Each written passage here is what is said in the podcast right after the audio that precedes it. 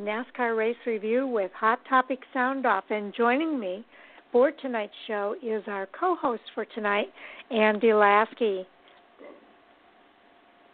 Thanks Welcome for having me show, on, Andy. Sharon. I think this is uh, might be the first one I've done in its entirety this year, so excited to be on for the full show tonight. I know we got a lot to talk about.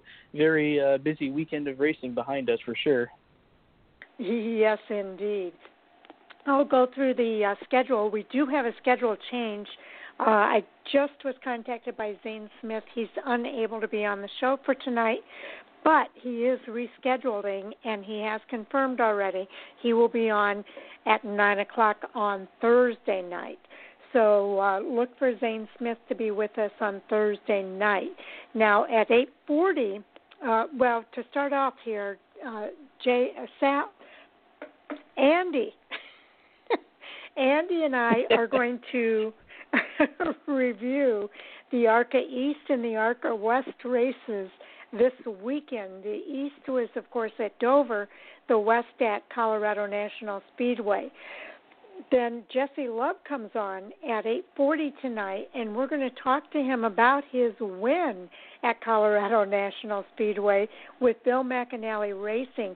It was a barn burner uh, at uh, Colorado National, a tough competition between Jesse Love and Blaine Perkins in that race. So we'll have a lot to talk about.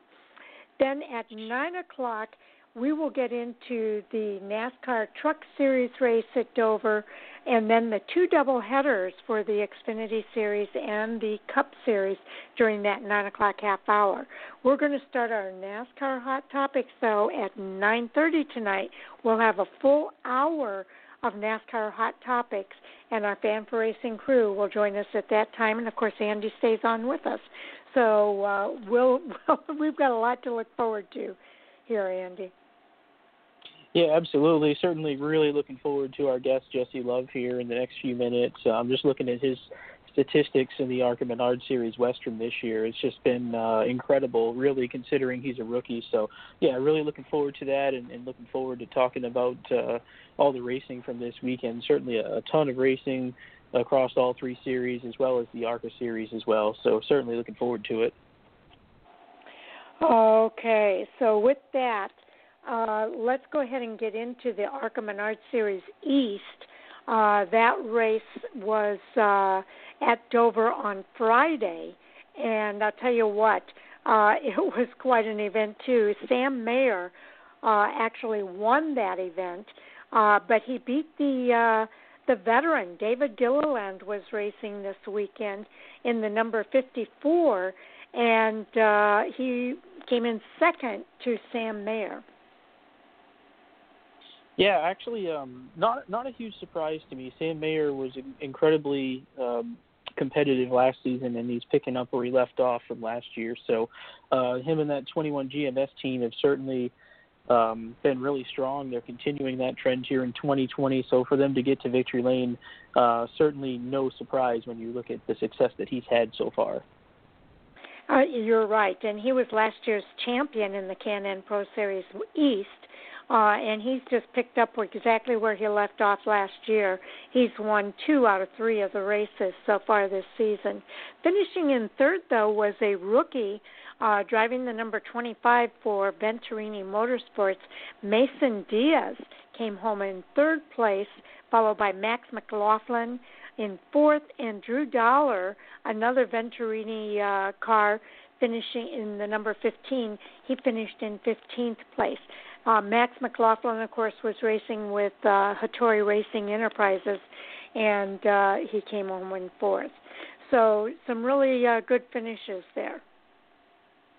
Yeah, I think the big surprise, um, and we'll probably get to it results-wise, was Ty Gibbs having the issue that he had. He's been so strong this year. Um, you know, I think that was probably the the the big the big name we didn't see up front, but some really good results for those those top ten finishers, and uh, you know drivers that we see up front on, on a consistent basis. So certainly, um, you know for them it was uh, it was a good race, and uh, you know it's nice to see the E Series back in action. Haven't seen them a lot this year, so certainly good to see them on track yeah. at Dover this weekend. Yes, indeed. There was a crash for Ty Gibbs. He ended up finishing in 12th place. So, not exactly what he had planned for that day uh, that they were racing in the East. And uh, uh, I know that uh, he can't wait to get back to the track in order to uh, redeem himself after that crash. Uh, there were a couple of other people. Uh, Joe Graf Jr. was in the race this weekend in the number 74. He had some mechanical issues, as did, as did Nick Sanchez. Uh, Tommy Vigh Jr. had an electrical problem. Justin Carroll also a mechanical issue, uh, but all of the rest of the 17 drivers uh, did were they were able to finish this race. So let's go over the standings, Andy. Yeah, no problem. Just getting that pulled up here in one second, and uh, computers being a little temperamental, but I'll have that up here in just one moment. I can maybe get it started. Uh, we've got Sam Mayer um, in the lead. Two races, uh, three races, two wins, three top tens, and three top five. So he definitely has a, a really good start to the year. Ty Gibson second, uh, just 13 points back. Are you there, J- Andy? Yeah, it's just uh, just pulling up here. Uh, one second, my computer's being uh, a little temperamental, but uh, should have that up here momentarily. Apologize for the delay, but I will have that up here in just a second. Okay, I'll go ahead and do uh, the Chase Cabre finished in third place. I'm sorry, Chase Cabre is third in the points. Uh, Parker Retzlaff uh, finished in fourth, and Nick Sanchez rounds out that top five. 31 points between fifth and first. So these guys still have some racing to do, but uh, it's been fun seeing what they've done so far this season with these first three races. Absolutely, yeah, that's a really tight points lead, so or points battle rather between first and fifth. So certainly it's uh, anyone's race at this point in terms of crowning a champion. Um, just to make some comments on those first two, looking at the standings here now that I have them up. You know, Sam Mayer and Ty Gibbs, I think, have established themselves potentially as the favorites, but you can't count out Chase Cabre. He's always been a factor in the ARCA Menards Series East, um, and then obviously nice to see some new names up there as well. Um, continuing on in the point standings here, we've got Max McLaughlin in sixth with uh, Mason Diaz seventh, Justin Carroll in eighth, Corey Heim in uh, ninth, and also Giovanni Bramante. I hope I didn't mess the name up there, but nonetheless, he, they round out the uh, tenth position. So um, obviously uh, a pretty solid top ten there, and uh, you know as I already mentioned, a pretty tight points battle in the top five. So certainly that's one to watch as the season progresses. Absolutely. And now Corey Hyman, uh, Giovanni Bramante uh, have only raced two of the three races, so uh, it's really interesting that they're in that top ten uh, with only two of the three races uh, under their belt. Now, joining us here uh, is uh, the winner of the of the ARCA West race that took place out at Colorado National Speedway, and that is Jesse Love. We've had him on the show before, and uh, Jesse, I'm real excited that we're having you back again. Congratulations on your third victory this season. Thank you so much. It was a good one. It was a good one. I was saying earlier, it uh, it was a really tight race between you and second place uh, Blaine Perkins with Sunrise Ford Racing. That's kind of a microcosm of what's been happening all season long uh, between Bill McAnally Racing and Sunrise Ford Racing.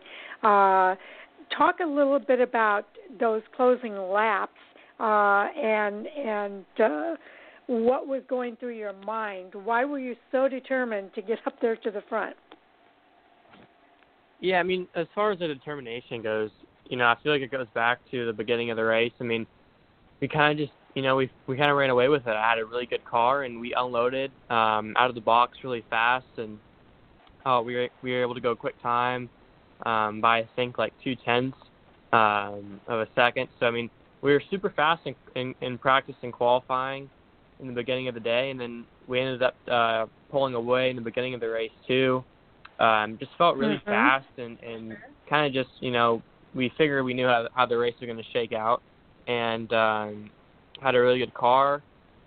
Uh, was able just to ride for most of the race, not have to push the car that hard to stay fast, and just you know save our tires and brakes and and all that fans and stuff for for pretty much most of the race there. And um, those last few restarts, I mean, like you said with the determination, I mean, we we we I got ran pretty dirty. I mean, if you look at the at the replays and stuff, um, it was just those last few restarts. Um, just got you know run into a bunch by the nine car and and overall just wasn't the cleanest racing. I and I understand that you know you kind of got to make stuff happen, but um, you know then that goes back to you know just kind of what comes around goes around. So um, obviously I got you know halfway dumped and had to come back from that. So it was a little bit of a of a weird race. You know, I wasn't quite expecting that um, out of him. So you know it's it was kind of like last year. I mean the restarts in the last few restarts always seem to go nuts. So, um, and now I kind of understand, you know, what to expect and stuff like that. So, um, but either way around, we still won the race, and and now we know, uh, and we can still win the race even when when we're ran like that. So, um, it's still a confidence booster, and we're still really fast. You know, had a really great car, and it's super super good to know uh, when you unload that fast and we figured out some stuff with our bumpy tracks and, and how to make those tracks better for us. And um, I got a great team behind me right now in our in our Napa uh, Napa crew right now. So uh, I can't thank BMR and NASCAR and, and BMR Bill McAnally Racing enough for giving me a rocket ship rocket ship all weekend and uh, helping me just get to the front and staying up there. Uh, it was a cool racetrack and it was cool to see all the Napa fans out there. Well, and that's just the thing, Jesse, is that uh, one of one of the things about this season is that you're racing for the first time at a lot of these tracks. Uh, I don't believe you've raced at Colorado National before, have you? No, I've not. That was my first time. Okay, so uh, it, it's it's really impressive. Just 15 years old, you don't even have your driver's license yet, and you're able to go out here and win these races in a, in an impressive fashion. Um, uh, and and you talked about a lot of bumping and banging between the two cars, and and you were still able to survive and finish at the end. Um, how rewarding was that? I'm sure that was uh, very rewarding for you and your team. And you mentioned you've got a, a strong support system there. Uh, give a shout out to some of your team members here.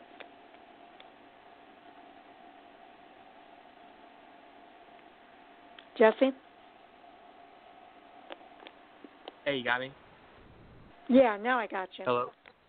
Okay, sorry yeah, about that. Yeah, I got you now. Um, okay, yeah, I mean, I can't thank Jason Dickinson enough for giving me a great car all weekend. Travis Sharp for up there in the box uh, calling the race for us, and then just all the, the whole team that came out. Paul, Alex, Brian, everybody in the shop that works uh, their butts off all weekend. It was a super cool uh, weekend. We had a bunch of Napa executives, customers, employees out there uh, that Bill McAnally brought out, and it was a super cool event. I can't thank all of them enough for coming out, and hopefully we can uh, get back to racing with some fans pretty uh, pretty soon. Okay, I'm sure you will. Uh, now, with me tonight is our co-host for tonight, and that is uh, uh, Andy Laskey. So I know Andy has some questions that he'd like to ask as well. So, Andy, are you there? Yeah, absolutely. Uh, first off, Jesse, thanks for, for being on tonight, and congratulations on the big win at Colorado this weekend. Obviously, looking at the numbers here, it's been a very impressive season for you. Um, as the points leader, my first question to you is how do you approach the remainder of the season trying to maintain that points lead and go for that championship? Yeah, that's a great question. I mean, and to be honest with you, I mean, nobody, at least I don't really know, nobody really knows the answer um, with like the true answer on how you're supposed to deal with a point season. Um, obviously, you don't really want to focus on points. You want to focus on winning races. But uh, it was, you know, one of those weekends where uh, everything kind of fell together, and we had a really good points weekend, and we figured out some stuff um, with our car and with our bumpy track packages uh, for those rough racetracks that we've been on for the last few weeks. So um, I'm looking forward to getting back to you know some smoother tracks, which is where we're super super fast and uh, and overall just got to keep winning races and, and keep being smart and keep doing what we're doing. I think we've done a really great job this year. I've got a great Napa team behind me. Um, that's just done a great job. So as long as we keep doing our job, which I know we will, uh, we'll keep on we'll keep on track to win uh, more races, which will include championship. Yeah, absolutely. Just looking at your numbers this year, it's been incredible. Seven races, uh, seven top ten, seven top fives, three wins. You know, an average finish of 2.0. I mean, it, those are incredible numbers. And I guess my next question would be, how did you develop uh, a winning chemistry with your team that fast? Because usually it takes some time to gel, but obviously you've uh, hit the ground running with this team this year. Yeah, I mean, like I said, I've just got such a great support system behind me and, and so many great people. And Bill McAnally such a great team leader. He's put together some really great people for me. Um, overall, the team's just been really great the whole the whole year. Everybody's wanted to win races, and we started off, uh, you know, running second at the Bullring uh, for the West Series, and then going to uh, Utah. Right, we we were, you know, we run we won that race. So overall, it was just a lot of uh, good good vibes and good races that we put together in the beginning of the season that just fueled our team to win more races. So uh, we we got we have a really great winning mentality right now um, that I'm super happy to. Uh, I'm just super happy to be a part of a great team like that. It's super cool when you have, uh, you know, like I said, like a winning mentality type of team. And uh, overall, the whole BMR Napa crew is just super winning oriented, and they've and they have a great team chemistry right now, and it's just uh, super fun to be a part of something that positive and that much fun. Yeah, absolutely, and I'm sure we'll see you in Victory Lane again this year. Uh, my last question for you would be: Who do you consider to be your biggest mentor in your career so far that's helped you get to this point?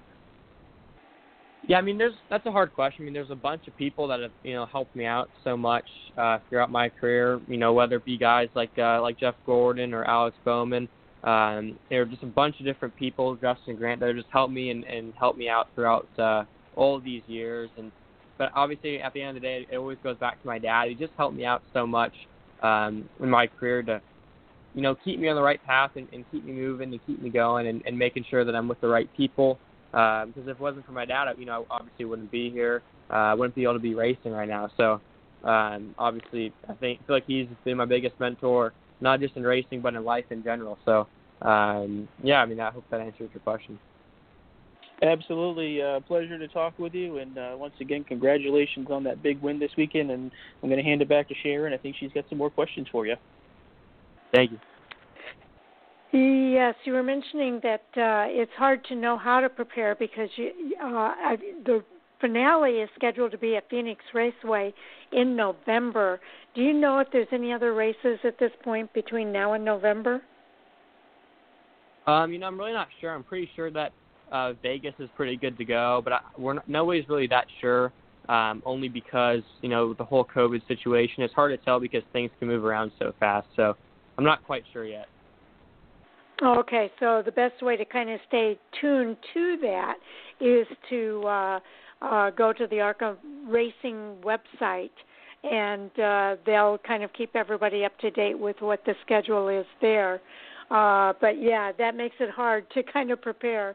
I guess if you don't really know when you're racing next. Uh, but Phoenix seems to be pretty secure at this point, right? Um, yeah, I'm pretty sure. And you know, as long as nothing changes, um, that should be good to go. I assume. Oh, okay. Okay, that's that's really cool. Uh, now, Jesse, uh, of the tracks that you've raced so far, which one's uh, been the toughest track for you? Um, overall, I feel like all the tracks they've had their different, you know, challenges to them. Obviously, with the Bullring, it was it was hard to pass, so kind of had to get them done on the restarts whenever you could. Uh, tracks like Evergreen were were tough. You know, you really had to make sure that your car was good through the bumps and and be able to maneuver through lap traffic pretty easily. So, uh, but at the end of the day, I mean, I feel like uh, probably Utah was pretty tough. Obviously, it was you know one of my first. It was my first ever road course race in a stock car, so uh, I feel like uh, that Utah would definitely take the cake on that. I feel like a lot of people would agree. Just with it being a road course, it's not something that we normally do, and uh, just kind of mm-hmm. add a whole new element of uh, of racing and how you have to drive those cars on a road course is so different than how you have to drive them on an oval track. So I would definitely say Utah on that one. Okay. Well, I'll tell you what, uh it's it's impressive again. Uh even though you, you'd never raced on a road course, you were able to come home a winner uh from that June 27th race. And uh, what's pretty much been happening is uh, Blaine Perkins on the pole, Jesse Love is the winner. Then Blaine uh, won that second uh, race. Sam Mayer, of course, won the opener at um, at uh, Las Vegas, and then you came back at the uh, Irwindale and won both the pole and the race. Evergreen, it was Blaine Perkins for both, and then Douglas County, it was Gio and Blaine, and then you again, both the pole and the race, you were able to win. So, uh, very impressive stats uh, for you, Jesse. And when I look at what your average start is and your average finish uh, in three in in um, in the races that you've had so far, uh, it, it's pretty darn impressive. You've got an average start of uh, 2.7 with an average finish of 2.0 in seven races. So uh, that's why you're the you're in the lead right now uh, with Blaine Perkins at 2.4 and uh, 3.3 for average uh, finish. So seven points separating the two drivers, and uh, uh, it, it's just been really amazing what you've been able to do, Jesse. Thank you so much. It means a lot. It's been a, a big team effort by my whole Bill McAnally Ra- Racing number 19 team. So I can't thank all of them enough too. Now you have, talk about your teammates at Bill McAnally. Uh, Gracie Trotter uh, is in third place in the series points. Uh, talk about how well you guys work. Uh, are you able to work together and talk to one another before the races? Yeah, definitely. I feel like there's obviously with all the teammates a really good chemistry right now. Um, our team owner Bill McAnally has done a great job at uh, keeping everybody on the same page and, and helping everybody or having everybody work together in such a great way. So overall, I mean, I feel like the team chemistry is really good. Everybody, you know, works together uh, whenever they need everybody to, right? So if anybody needs help, they'll always, mm-hmm. you know, come and ask somebody, which is what I mean by that. So uh, overall, I'm super happy with the whole team, and I feel like everybody's getting along really well. Well, it, it's kind of cool because you've got two females with Gracie Trotter in third place, Holley Hollan in seventh place, and then there's Gio Scalzi in fifth, and you're in first. Uh, so all four of the Bill McAnally racing cars are up there in the top ten. Uh, how is it having females as your teammates? Oh, I mean it's super cool. It's you know it's not much different. Uh, they all add you know different aspects to the team. And and they would love that answer, Jesse. I've got to tell you, they want to be seen as racers and not females. So uh, that was that was a great answer there. Yeah. Okay. Well, before you go, uh, are there any other shout outs that you want to make? And, and uh, again, we'll just encourage fans to uh, stay tuned for when that next race is going to be. And also, this race is going to be on NBC Sports Network uh, coming up Monday, August the 31st at 4 p.m. Eastern on NBC Sports Network for anybody who wants to watch that race. Yeah, awesome. I thank you, thank you again for having me on the show. It's always a pleasure to be on the show. And uh, yeah, thank you again for all the fans for tuning in. Hopefully, we'll see you guys at Gateway coming up. And if you can't be there live, make sure to watch it on the TV. Okay. Oh, you're going to be in the Gateway race? Yeah, I'll be there this weekend. Oh, that's awesome to hear, Jesse. I'm I'm glad to hear that. All right. Well, thank you very much, and uh, again, congratulations on your victory. And uh, I've got a feeling that there's going to be more before it's all said and done, right? Thank you so much. That's what uh, that's what we believe will happen. So thank you again. Okay. Take care, Jesse. Thanks for being here. You too. Thank you. Bye. Mm, bye bye.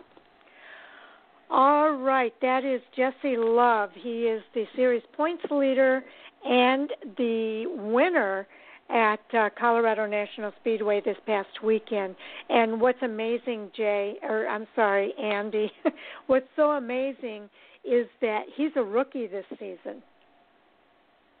Yeah, that's what really stood out to me. Um, you know, just looking at his numbers, this is his first year racing um, in in any mm-hmm. ARCA Menards Series division, and you know to have run seven races earned seven top ten, seven top fives, three wins. I mean, it's uh, it's a torrid pace to say the least. So um, obviously, off to a fantastic start. I would expect these trends to continue, and there's no reason to think that he's not the favorite to win this championship. Not to say others won't get in there. Obviously, we'll get to the point standings here momentarily, but uh, you know he he is certainly um, off to a, an incredible start. I mean, t- today was the first time I've really looked at his stats this year, and it's impressive.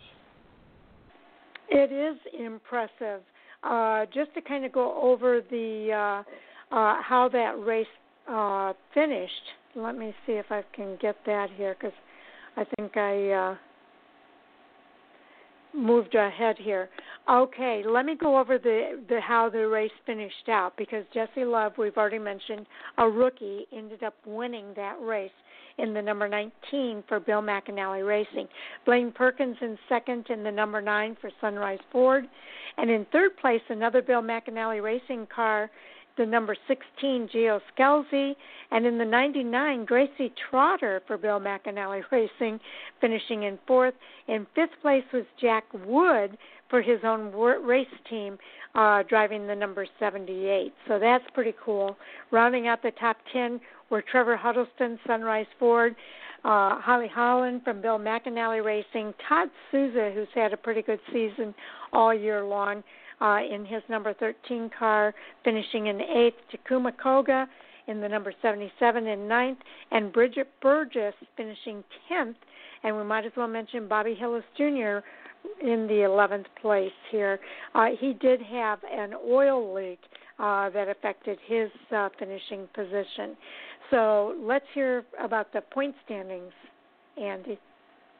Yeah, absolutely. So uh, our guest, of course, Jesse Love, is the points leader with a seven-point margin over Blaine Perkins. So obviously, that championship battle is far from settled as the season progresses. Uh, Gracie Trotter solidly in third, Trevor Huddleston in fourth, um, Gio in fifth, Todd Souza sixth, Holley Hollan in seventh, Takuma Koga in eighth, Bobby Hillis Jr. in ninth, Jack Wood rounds out the top ten. Um, but looking at the points margin there, uh, even just going back from first to fifth, it's um, it's fairly tight. There's really not a huge margin there, so certainly a lot of racing left and a lot of uh, chances for some of these drivers to to go after that points lead. Yes, without a doubt, and and uh, you know I'm so glad to hear that he is racing in the ARCA Menards Series this weekend at Gateway because uh, that's going to be televised on MAV TV. Uh, the time is 6 p.m. Eastern Time, and uh, you'll be able to watch it on MAV TV if you're a NASCAR Gold uh, I mean, an NBC Gold member and you have Track Pass, you can watch the live streaming of that race on Track Pass as well. So uh, definitely mark this one on your calendar uh, with Jesse Love being involved in that race. That's going to be huge. Absolutely, yeah. Certainly looking forward to it this weekend. All right. Uh, it's a coming up on the top of the hour here, but we'll go ahead and get into uh, the Truck Series race. Uh, Zane Smith was the winner at the age of 21, driving the number 21 on the house cocktail mix Chevrolet uh, for GMS Racing. His crew chief is Kevin Manion. It was his second victory in 15 Truck Series races, his second victory and eighth top 10 finish this year, and his first victory and first top 10 finish in two races at Dover International Speedway. Matt Crafton was second, posting his 13th top 10 finish in 21 races at Dover and his eighth top 10 finish this year. Brett Moffitt finished third, posting his second top 10 finish in four races at Dover. And Austin Hill continues to lead the point standings uh, over Zane Smith. We'll go into that a little bit more here in just a few minutes. Uh, but I want to give you uh, the top 10 finishing order uh, for these drivers. Todd Gilliland finished in fourth place. Ben Rhodes rounds out the top five. The next five drivers were Johnny Sauter, Tyler Ankrum, Austin Hill, Stewart Friesen, and Derek Kraus, the rookie, finished in 10th place. That was the highest finishing rookie of the race. Uh, any thoughts there on uh, how this uh, race finished out, Jay. Or I'm sorry, Andy. I'll tell you what. When we go to Hot Topics, call him Andy and call me Jay. We'll be good to go. But um, no, this was. um uh What can you say about Zane Smith? Obviously, excited to, to have him on Thursday night show because he uh, has been incredibly impressive this year. Earned his uh, second win in three races. Um, you know, and uh, certainly appeared to have the truck to beat Friday. So uh, a pretty good win for him, and certainly it's been fun to see his success this year. Matt Crafton obviously um, continues to show um, the veteran that he is in second. Brett Moffitt, you know, as usual, ran up front most of the race, finished third. Todd Gilliland is, is really started to get um, get better as the season's progressed. Certainly, that team struggled a bit as a new team out of the gate this year, but they have um, really been running a lot better here in recent weeks. Ben Rhodes, as usual, up there in the top five. Johnny Sauter, a solid run. Um, a much needed top 10, I think, for Tyler Ankrum. That's a team that's also had its uh, ups and downs this year and put together a solid run there in seventh. Austin Hill, a little bit of a surprise to me. I, I expected that team to contend for the win. Um, but nonetheless, a solid top 10 effort, a much needed top 10 for Stewart Friesen. That team has has certainly been in need of a good run like that this year. And then uh, Derek Kraus, um, you know, the, the rookie, as you mentioned, there, another solid top 10 run for that team as they um, battle to to make the playoffs. So, um, you know, some good runs for these drivers um, as they, um, you know, continue forward with their season in hopes of uh, making the playoffs to go for a championship. Absolutely. Now, the number 16 uh, did uh, win that uh, first stage of the race, uh, and that, of course, is uh, uh, Austin Hill. And then the second stage was won by Zane Smith. So he won two of the three stages. There were five caution flags uh, for 27 laps, 13 lead changes among just 10 drivers, and the margin of victory uh, was fairly close, point zero, point nine eight nine seconds between first and second place. So uh, it was a uh, very tight finish there between Zane Smith, the rookie, and Matt Crafton, the veteran, uh, in this Truck Series race. Let's uh, go over the points report. Yeah, taking a look here, um, Austin Hill is our points leader with a 41 point lead over Zane Smith, the most recent winner there in second. GMS Racing teammate Brett Moffitt's in third. Christian Eckes of Kyle Busch Motorsports in fourth. Ben Rhodes in fifth. Sheldon Creed sixth. Matt Crafton seventh. Grant Enfinger there in eighth. Tyler Ankrum in ninth. And uh, Todd Gilliland tenth. And of course, he only has a four point lead over Derek Kraus in 11th, and that's the key, Sharon, because that's where the playoff cutoff line is. And certainly, um, there's going to be quite the battle there, really, between Ankrum, Gilliland, and Kraus for those last two spots. I think, provided one of them doesn't get to victory lane, which is always possible. So um, that cutoff line right now is uh, is pretty intense, and I think uh, it's going to be quite the battle moving forward. Yeah, if I remember correctly, I think Tyler Ankrum was outside the cutoff line uh, going into this race and was able to race his way up to ninth place. Uh, so th- th- you're right; those are the guys that are going to be kind of jockeying uh, for that top ten group that will contend in the playoff uh, for the championship.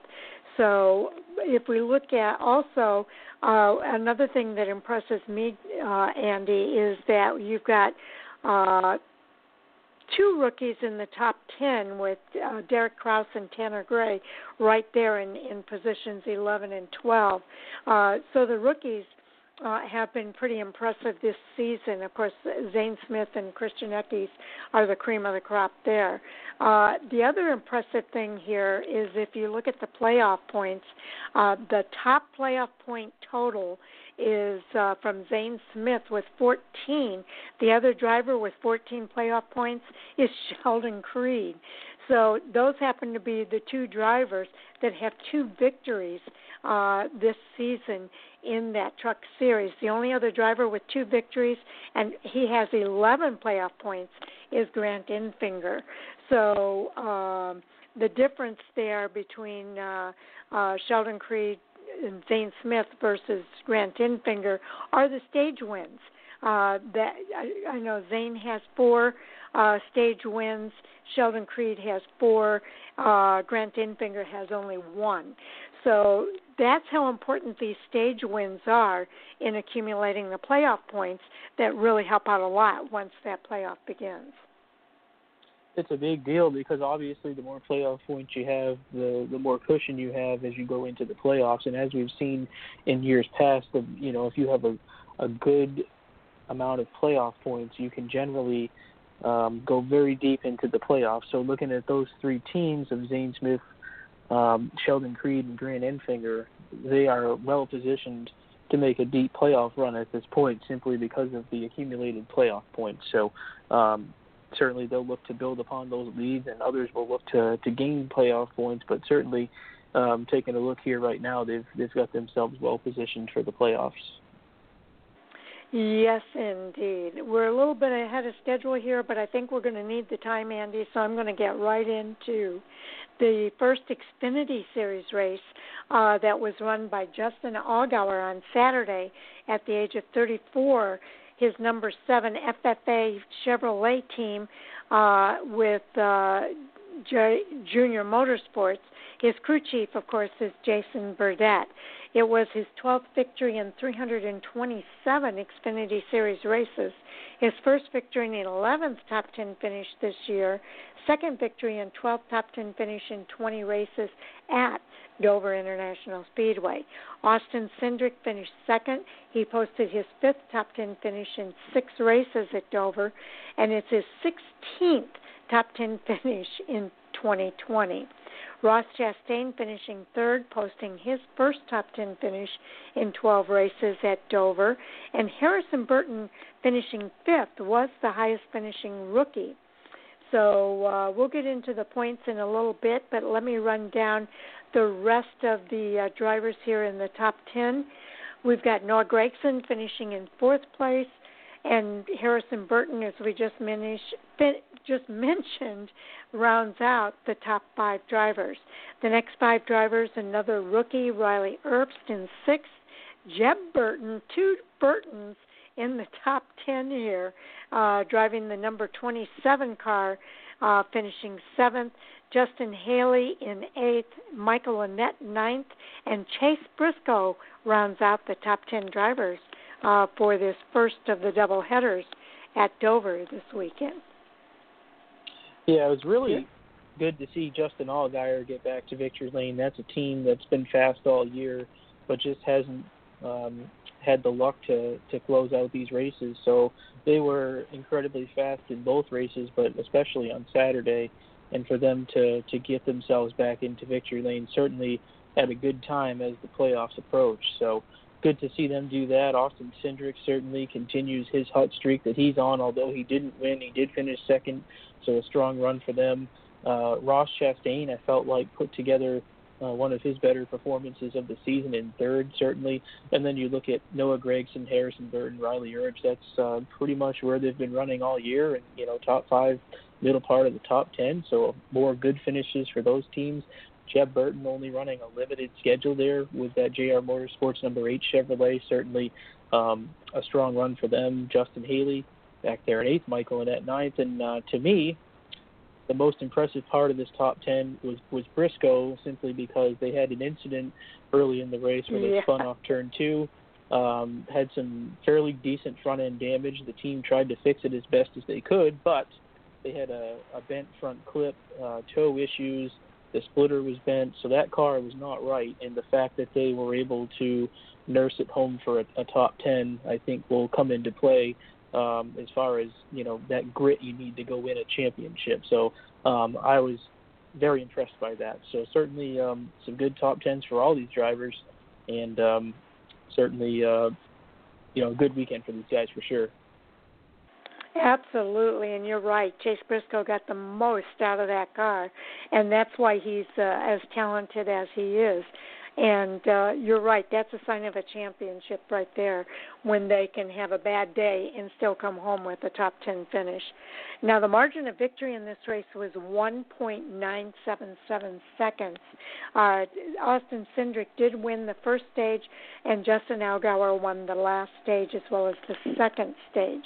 Uh, there were six caution flags for 27 laps, six lead changes among just four drivers uh, in this race, and uh, uh, it, it was a, fun race to watch. You and I were kind of in the chat room uh, throughout that race, and although it was disappointing to see what happened with Chase Briscoe, uh, there were uh, there was a lot of really good racing all day long. Absolutely, you know, and, and you know, to my point earlier too, it's always nice to see new faces in victory lane and not that Justin's a new face to victory lane, but he is for 2020. And, you know, that's a team that's been in the hunt this year, but, you know, for various reasons has had, you know, something take them out of the running to contend for, for getting that checkered flag. So it's always nice to see uh, new faces get wins, and, and Justin's so good at Dover. He's very good on those bank concrete tracks, so no surprise that he was as fast as he was, and also no surprise to see him in victory lane. So big win for that team uh, to officially lock themselves into the 2020 playoffs. Okay, we'll save the point standings for uh, the end of the second race uh, we'll get into what the point standings are after both of these uh, races for the Xfinity Series. Uh, next up is uh, the next Drydene 200 race that took place on Sunday. Uh, and talk about a uh, comeback. Chase Briscoe was the winner at the age of 25 in the number 98 HighPoint.com Ford. Uh, he drives for Stewart-Haas Racing, and his crew chief is Richard Boswell second. It was his eighth victory in just 71 Xfinity Series starts, his sixth victory and 16th top 10 finish this year, and his first victory and fourth top 10 finish in five races at Dover International Speedway. Ross Chastain finished second, posting his second top 10 finish in 12 races at Dover and his 18th top 10 finish this year. Austin Cindric in third, posted his sixth top 10 finish in six races at Dover International Speedway. Riley Herbst finishing ninth was the highest finishing rookie of the race, and Austin Cindric, we'll get into that in a minute with the series points.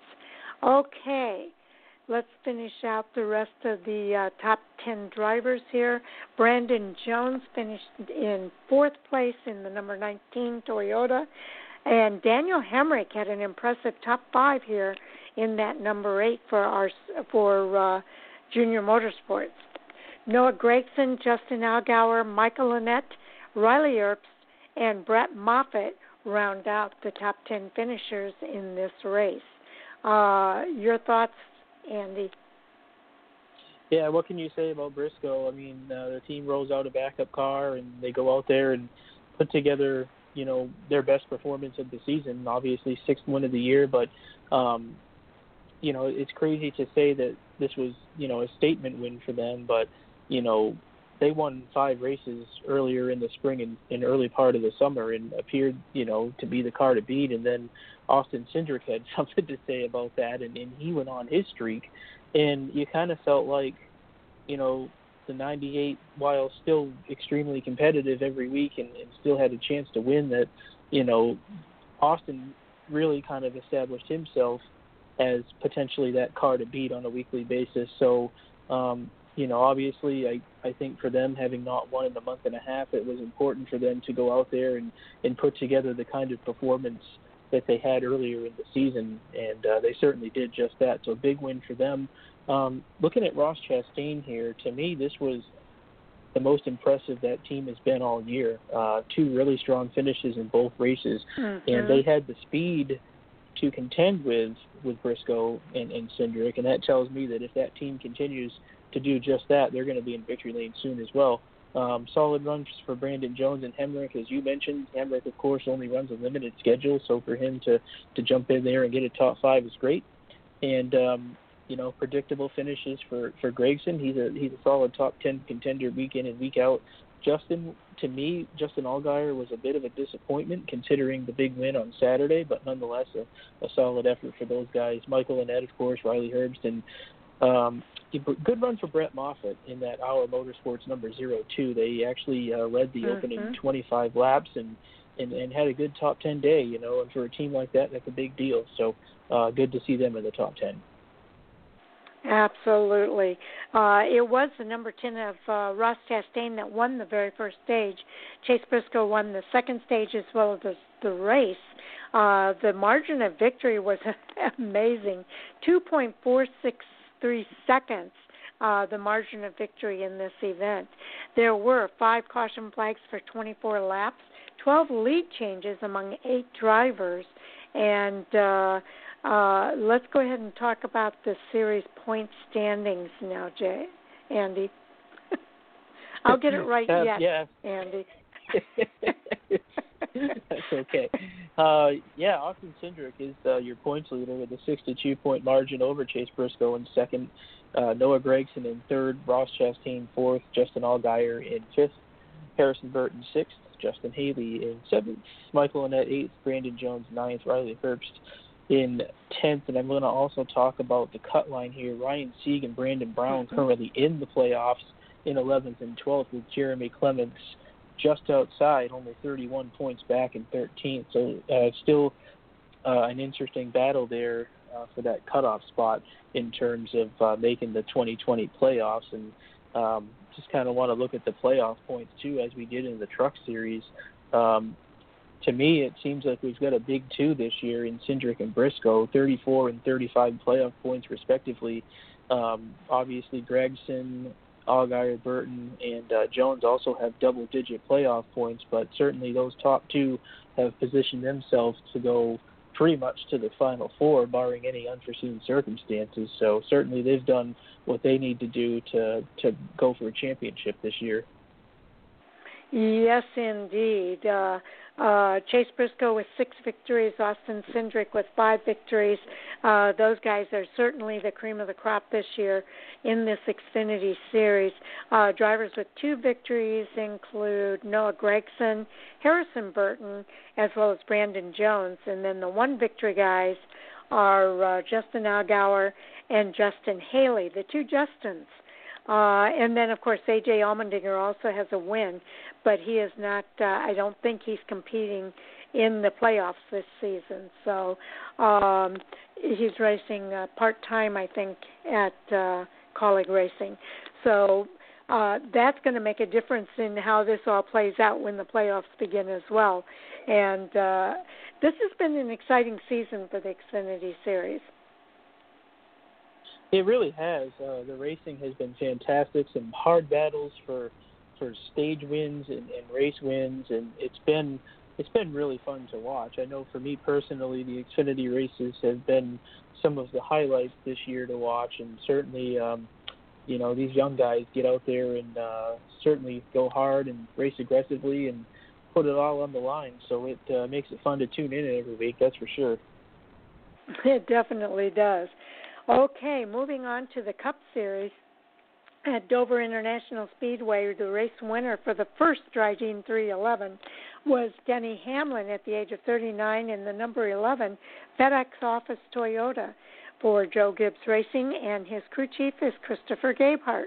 It was his 43rd victory in 531 Cup Series races, his sixth victory and 16th top 10 finish this year his first victory and 13th top 10 finish in 30 races at Dover. Martin Truex Jr. finished second. It was his 17th top 10 finish in 30 races at Dover and his 15th top 10 finish this year. Kyle Busch, uh, third place finish for him, his 20th top 10 finish in 32 races at Dover, which is pretty darn impressive. And Cole Custer, who finished 11th was the highest finishing rookie of the race. So uh, to round out the top 10 drivers here, uh, you have uh, Kevin Harvick finishing fourth on Saturday, uh, Chase Elliott in the fifth position, rounding out that top five group. The next five drivers Clint Bowyer in the number 14 for Stewart-Haas Racing, followed by Jimmie Johnson, Joey Logano, Brad, Brad Keselowski, and Ricky Stenhouse Jr. rounds out the top 10 here. Some interesting names in that group. Yeah, for sure, and you know, obviously some some predictable ones too. Hamlin uh, has has proven to be one of the cars to beat this year, and for him to get that win comes as no surprise. Martin Truex Jr. continues another solid season with a runner-up finish. Um, Kyle Busch again winless, but still gets a top five finish, and some some predictable names in Harvick and, and Elliott. Um, good day for Bowyer. They uh, got some stage points, came home with a top ten. Uh, Jimmie Johnson obviously fighting hard for a playoff berth in seventh there, and then Logano, Keselowski, and Stenhouse in tenth. Um, solid run for Cole Custer there, as you mentioned.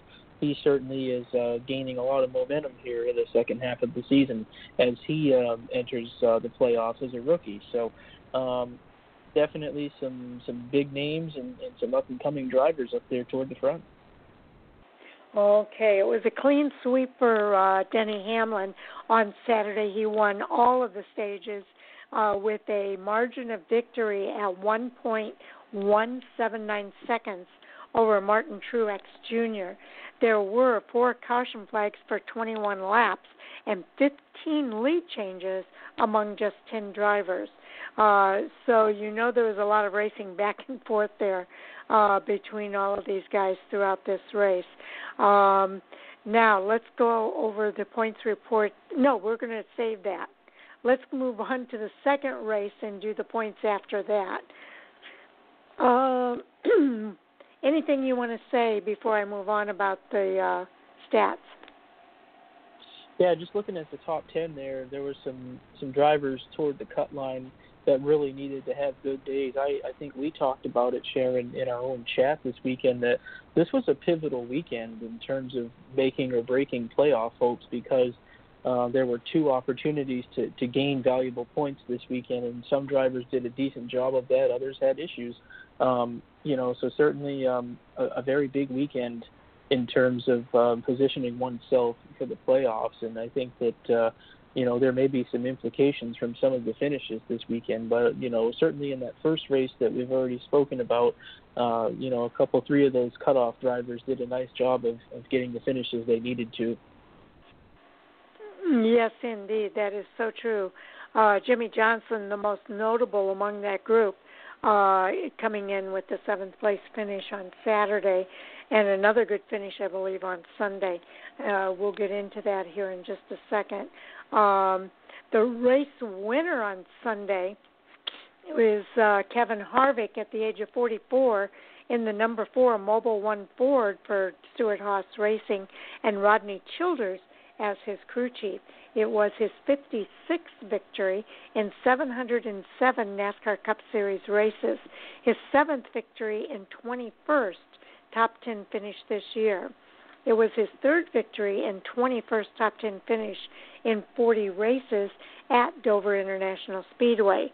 Martin Truex Jr., who finished second, posting his 18th top 10 finish in 30 races at Dover and his 16th top 10 finish this year.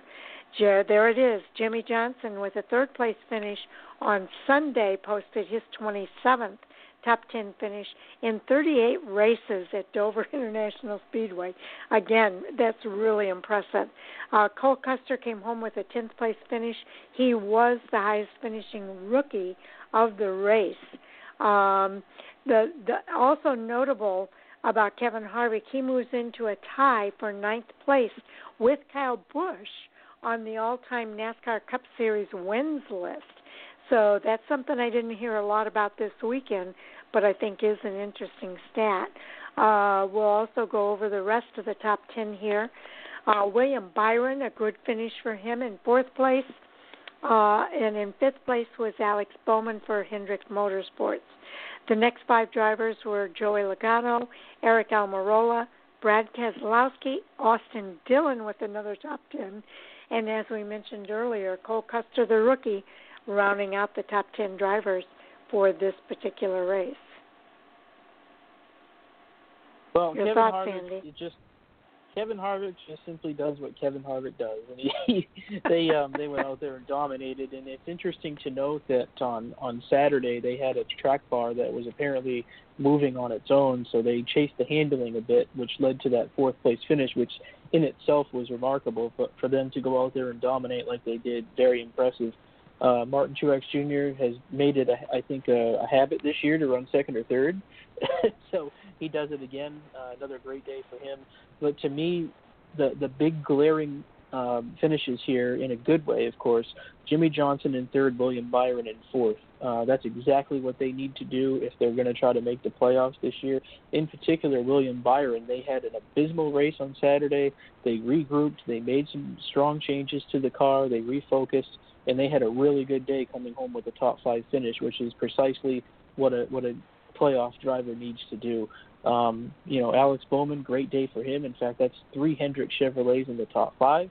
Uh, Logano, Almirola, and Keselowski, predictable top tens for them. Dillon in ninth, and then Custer, as I mentioned earlier, continuing to impress a lot there in the in tenth. So, um, you know, certainly some big days for some of those front runners up there. Without a doubt, uh, just like uh, Denny Hamlin did the day before, Kevin Harvick won all three stages of this uh, particular race. The margin of victory is 3.525 seconds, and uh, there were seven caution flags for 40 laps and 15 lead changes among just six drivers. So uh, again, it was a fun race to watch. There was a lot of racing going on, and it wasn't just about the leaders. It was about those bubble guys and what they were going to do in this race uh, to put themselves into the playoffs. Yeah, absolutely. And you know, as critical as these races were, I think that um, you know going out there and putting together those strong performances may make or break their season, given what looms next weekend. So certainly some strong runs. Um, guess we can get ourselves into the points here for the Cup Series. Yep. Kevin Harvick. We'll go all uh, 16. Yeah, Kevin Harvick there in uh, the points leader. He is officially the regular season champion. They clinched it this weekend. Uh, Denny Hamlin in second, Keselowski third, Martin Truex Jr. fourth, Joey Logano in fifth, Ryan Blaney in sixth, Chase Elliott seventh, Aric Almirola is in eighth, Kyle Busch ninth, Kurt Busch in tenth. Uh, those have all those drivers have all clinched playoff spots. Clint Bowyer in 11th, but has not clinched yet. He has a 57 point margin uh, over 16th, so uh, they're going to have to try to get that done at Daytona. Alex Bowman, of course, locked in with a win. He's in 12th. Matt DiBenedetto is only nine points above that cut line, so he certainly has his work cut out for him if he's going to make the playoffs this year. William Byron and Jimmie Johnson all fighting uh, for those last two spots in the playoff points. It's an extremely tight battle. Um, we all know what's coming next weekend, and I'm sure there's going to be some sleepless nights for some of these drivers and crews this week. So, uh, but this is what this is, you know, what we've all been looking forward to uh, since they announced this last year, going to Daytona next week. So it's going to make it a lot of fun. Uh, and then, of course, Erik Jones there in, in uh, 16th in points, but um, certainly he'll have to race his way in if he's uh, going to make the playoffs this year. So a very interesting battle, Sharon, for sure. Yes, indeed. You didn't mention Cole Custer, who has a victory that that punches his ticket into uh, the playoffs, as well as Austin Dillon with one win. Uh, they both are in that top 16, which displaces uh, the number 15 and 16 guys, uh, putting Jimmie Johnson and Erik Jones below the cutoff line. But now, earlier today, I thought they said Jimmie Johnson was in. So okay, I'm trying well, to is... find the I'm trying to find the playoff standings because those are a little bit different than the actual point standings. So hopefully I can pick that up here uh, in just a second. Because certainly, as you mentioned, with Cole Custer and Austin Dillon picking up those big victories this year, that puts them officially locked into the playoffs. So certainly, there's um, definitely a tight battle there uh, at the cut line. I think Johnson Johnson and Byron are extremely close, and I don't have it right in front of me, but there's a very tight battle I think there it's just sure. four points there. If I remember correctly. um, let me see if I can pull it up here. I know we've got the uh, Hot Topic sound off starting here momentarily, but real quick, Uh, I've got it pulled up here. If I rank it uh, according to NASCAR.com, they have Matt DiBenedetto is above the line. It looks like. Well, the ones in jeopardy, I guess, is what they're talking about. Um, four points. Jimmie Johnson in 15th. Erik Jones in 16th. Uh, again, they are displaced. I don't know why they're not showing it here. Did they put? They did put Cole Custer and Austin Dillon in there. Okay, so okay, so they've got uh, Erik Jones and Jimmie Johnson inside the cutoff line, but still vulnerable because the points are so tight. It would be Tyler Reddick and Christopher Bell on the outside looking in. It's just a yeah. little confusing how they've got it here. But um, yeah, so basically, yeah. Uh, you've got Bowyer there in 14th at plus 57. They are, are in a, they have a pretty good cushion certainly going into Daytona, but they still have to clinch their way in. But then the real battle down here is DiBenedetto at uh, the 15th seed, only at plus nine. Byron is in at plus four, but Johnson's out at minus four. So that's an extremely tight battle there uh, for those last two playoff spots. It's yeah. um, certainly anyone's anyone's um, uh, opportunity at this point. Uh, absolutely. Okay, we are one past the uh, half hour mark here, and uh, that means we're a little late for our NASCAR Hot Topic Sound Off, but we'll get into it right here. And joining us for Hot Topic Sound Off is none other than Mr. Jay Huseman himself. Welcome. All right. I was trying to follow along there and actually pull those points up uh, as I came on a little early and was listening. Uh, I think you got it all straightened out. William Byron in 14th is the cutoff, so Jimmie Johnson four yeah. out uh, as it is right now. So uh, I was a little confused there, and I was going to try and help you out as you brought me in here and get those points up for you, but you found them before I did, and I was still even looking at the the chart they have. It is a little confusing, but yeah, Jimmie Johnson is four points on the outside. Yes, so he is outside. I thought I saw a graphic earlier saying that he was inside, but that is not true. Okay, so uh, uh, first of all, uh, welcome to the show, Jay, and uh, we're going to let you kind of kick us off for the NASCAR Hot Topics here tonight. Well, being that we were just talking about that, let's start right there. Daytona being a wild card, we know that it is. Certain drivers good there. We've also seen some surprise winners. The points battle is tight. So when it's all said and done, who's in and who's out? Hey, Andy, you want to take that one? I I got to be honest. I'm stressed going into this, and, and I have no dog in the fight. this is uh, this is going to be wild. But I mean, this is what this race was designed to do. When they announced this last year, I know we were all we all had this one circled a year ago, uh, just out of the sheer excitement in knowing that this was going to be a crazy race, you know, and, and it's amazing that the points battle is as tight as it is because you've got three drivers all only a few points of each other that can easily get themselves in. And, and certainly you know this is a race like any super speedway race that lends itself to anybody in the top 30 in points wins it they're in. So you know you could see you could see two of those guys on the cut line get bumped out by virtue of somebody else winning. So there's the stress involved in that, and there's you know the stress involved in getting caught up in an accident, uh, mechanical problems. I mean, this this race is is going to be something to see for sure. I mean, I I can tell you, you know, following Bowyer like I do, I was really praying they would get clinched yesterday, and the uh, the race kind of unraveled there for them at the end. I, I think they're in good shape, but still a bit stressful this week, knowing they still have to go down there and get the job done to get themselves in. So, nonetheless, you know, for those three drivers behind him at the cut line, even more stressful. And um, you know, as far as who's in and who's out, man, I don't know. That's a tough one. I certainly would not bet against a seven-time champion and Jimmie Johnson. I think that that's a team that has done a nice job lately and seems to be gaining some momentum. So if they can go down there and stay out of the wreck and have a clean race, I, I think they have a good chance to get in. Um, I think William Byron, to some degree, uh, is in a bit of a precarious spot. Now, granted, they had a really nice rebound yesterday from the way things went for them Saturday. Uh, a, a very tough race for them and their team, a lot of tensions, a lot of frustration, but they really turned it around as, in the best way they possibly could, short of winning yesterday. So, um, you know, I but I but I say that they're in a precarious spot in the sense that you know if they go down there and have things go awry, it can go awry in a hurry. Uh, Matt DiBenedetto is a little concerning to me in the sense that um, that team has lost a lot of points in the last few weeks, and you know they seem to be trending in the wrong direction.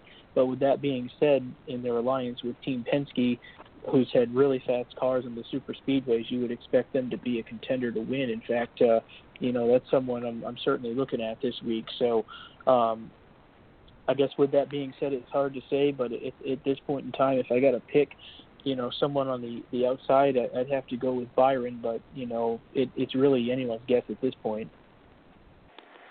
Yeah, Daytona is such a wild card. It is so it's next to impossible to predict what's going to happen because a good driver can be knocked out in a uh, the big one, if you will, uh, through no fault of their own. Uh, any of these drivers can be knocked out through no fault of their own. So some drivers that might be in now, if they get knocked out of the race, they're going to be out. But I've got a question. I've got a couple little conundrums here for you because uh, I look at Ricky Stenhouse Jr., who's in 23rd place. He's really good on the super speedways.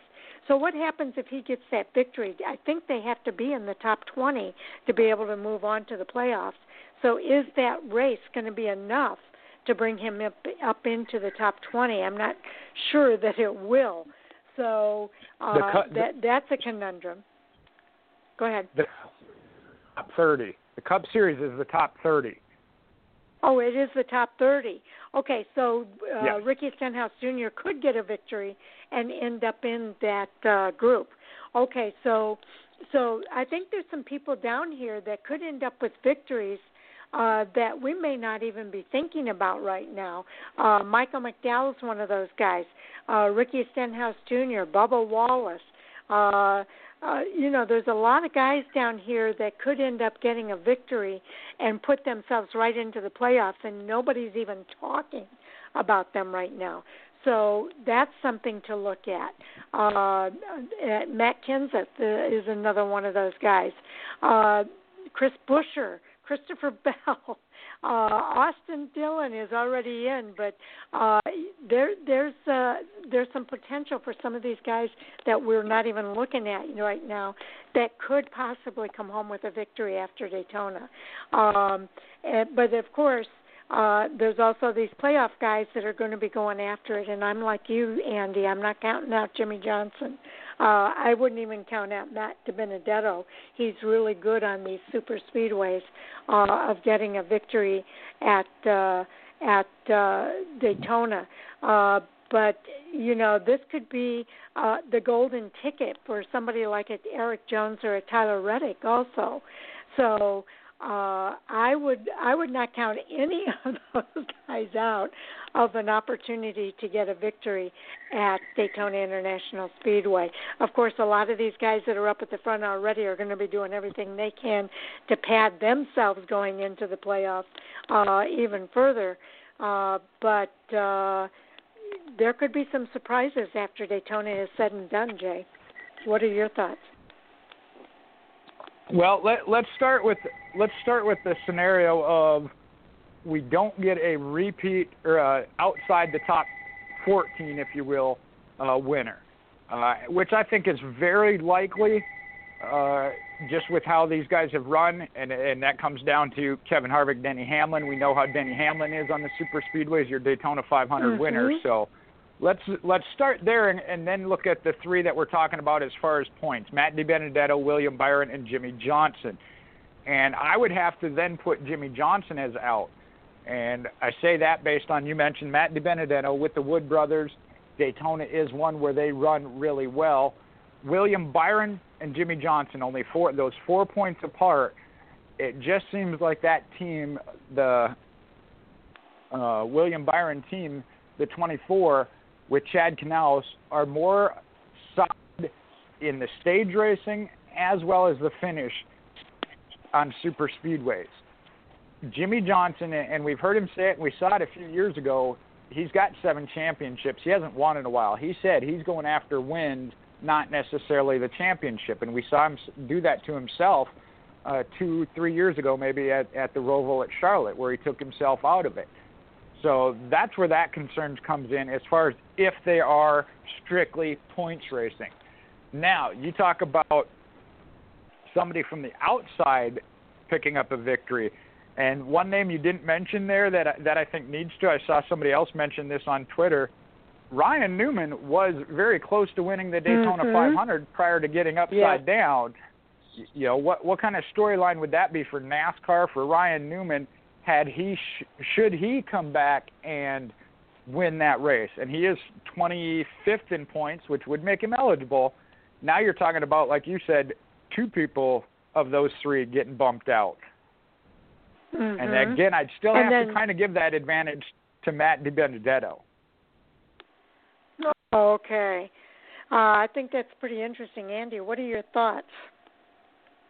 Yeah, this is just one of those races that anyone really can win this. You know, we've seen this time and time again at a super speedway and I think anyone in that top 30 has a really good chance. And I think we, I, I honestly think that we have a really good chance to see someone race their way into the playoffs that we're not even looking at. We may not even have mentioned the name on the show tonight. So uh, that's where the stress lies. If you're, you know, 15th, 16th, 17th in the points, because there's no guarantee.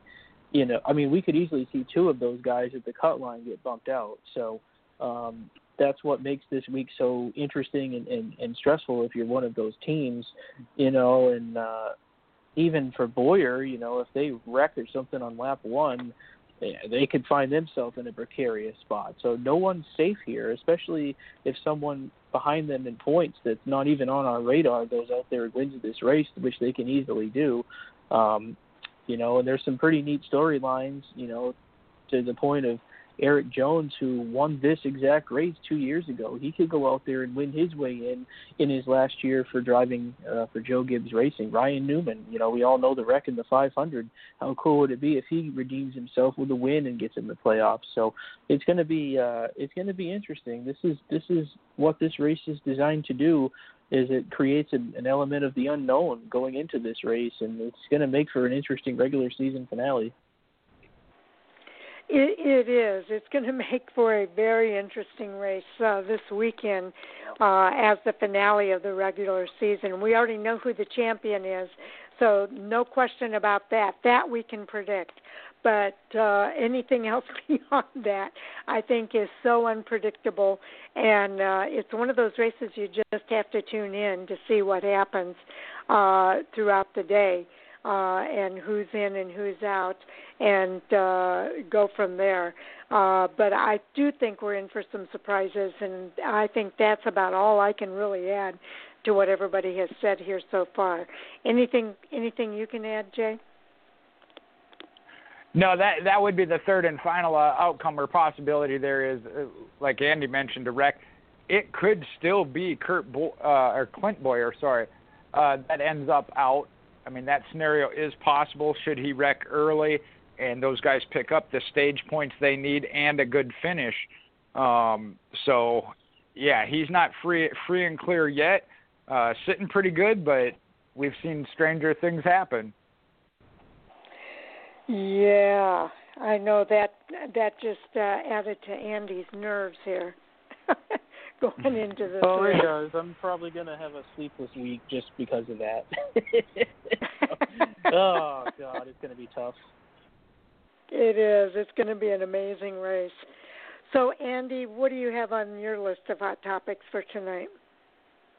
Yeah, I found it interesting. There's an article here um, about Spire Motorsports looking to have two full-time teams in 2021, and um, they mentioned their desire to have two full-time drivers, and it was surprising to me that they were targeting potentially uh, Kaulig Racing's two full-time Xfinity drivers in Ross Chastain and Justin Haley as a couple of examples that they did name by name. So certainly wanted to see what your thoughts were on that. Okay, Jay. Well, we talked about this as far as what what did it take for uh, Spire Motorsports to, with that new charter and a two-car team, to elevate into one of the developing, stronger developing teams uh, within NASCAR. And it is going to take a couple of good drivers, but to get those good drivers, you got to have some type of a promise or security. I know Ross Chastain has driven for him before, as well as Justin Haley, but that was kind of on a one, two-time deal versus if they're looking to go full time, they want to be competitive. And Spire Motorsports just truthfully isn't there yet. Now they do have a semi alliance with Ganassi and Hendrick Motorsports under the the Chevrolet banner. So again, maybe if they can up that a little bit enough to at least entice two solid drivers that are willing to go f- full time for the year, and maybe looking at top 20 being their goal, you know, of of good finish, top 20, top 15 maybe barring again a Justin Haley type win um, that would elevate him. But and so you're really looking at two to three years down the road of building for that future. The the question is is who can what drivers can you get in there in order to help do that? Um, I mentioned Corey LaJoie, but I know Go Fast Racing has gone through that, and he said he's looking to go up a step. So I don't know that Spire Motorsports is up that level uh, so it'll be interesting to see. Uh, I don't see him actually getting both Justin Haley and um, Ross Chastain, but that's just my per, my opinion on that. Uh, they might be able to get one of the two, but I, I don't see him getting two championship Xfinity Series championship contending drivers to step in there as of yet. Well, and and the thing to kind of remember with all of that too, Jay, is that, and we've been talking about this. Ross Chastain still is under contract with Chip Ganassi Racing, so there would have to be, if they did take both of those drivers, uh, there would have to be some kind of an arrangement made uh, between Spire and Chip Ganassi Racing uh, for that to happen. So uh, I I really question whether or not that will that both of those drivers will be moving into Spire Motorsports. But obviously, they like Ross Chastain. They they mentioned that it's somebody that they've worked with forever, and they like Justin Haley. So those guys appear to be at the top of their list. Uh, but they're probably looking at any driver that's available, uh, and and who they're going to bring into that Spire Motorsports. So that'll be interesting to see what does happen. Andy, I'm curious to know your thoughts. Well, this is intriguing for me. I'm certainly excited to see that team grow and grow into a team that's uh, ready to compete at a higher level, and certainly that seems to be their goal. And you know, as we all know, motorsports is a business, and certainly it it takes time to to get to that level, but that, that it certainly seems to be their goal.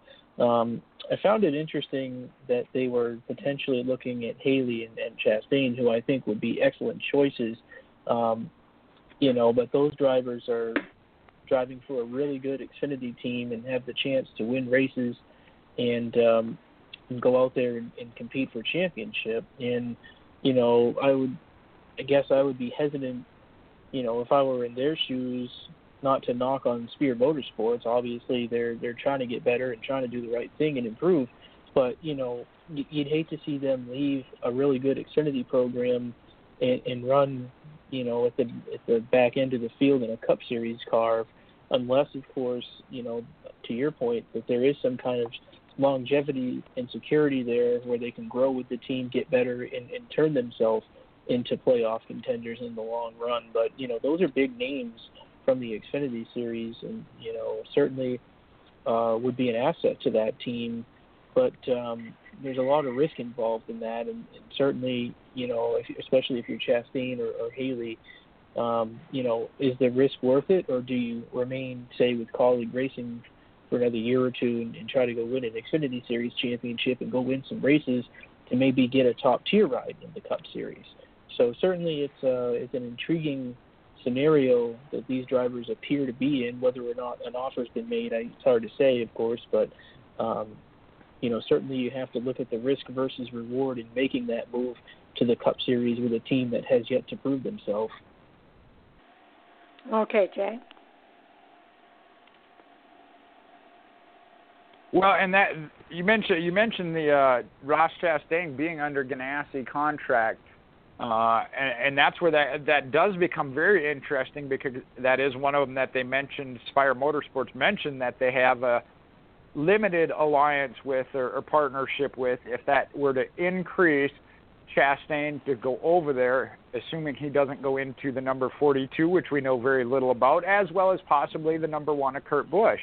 Uh, we haven't really mm-hmm. talked about that, but it's possible he's on his final year. We don't know that for sure.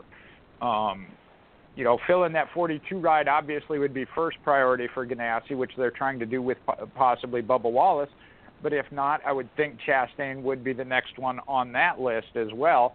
However, Erik Jones come into play as well. So again, it's really tough to say.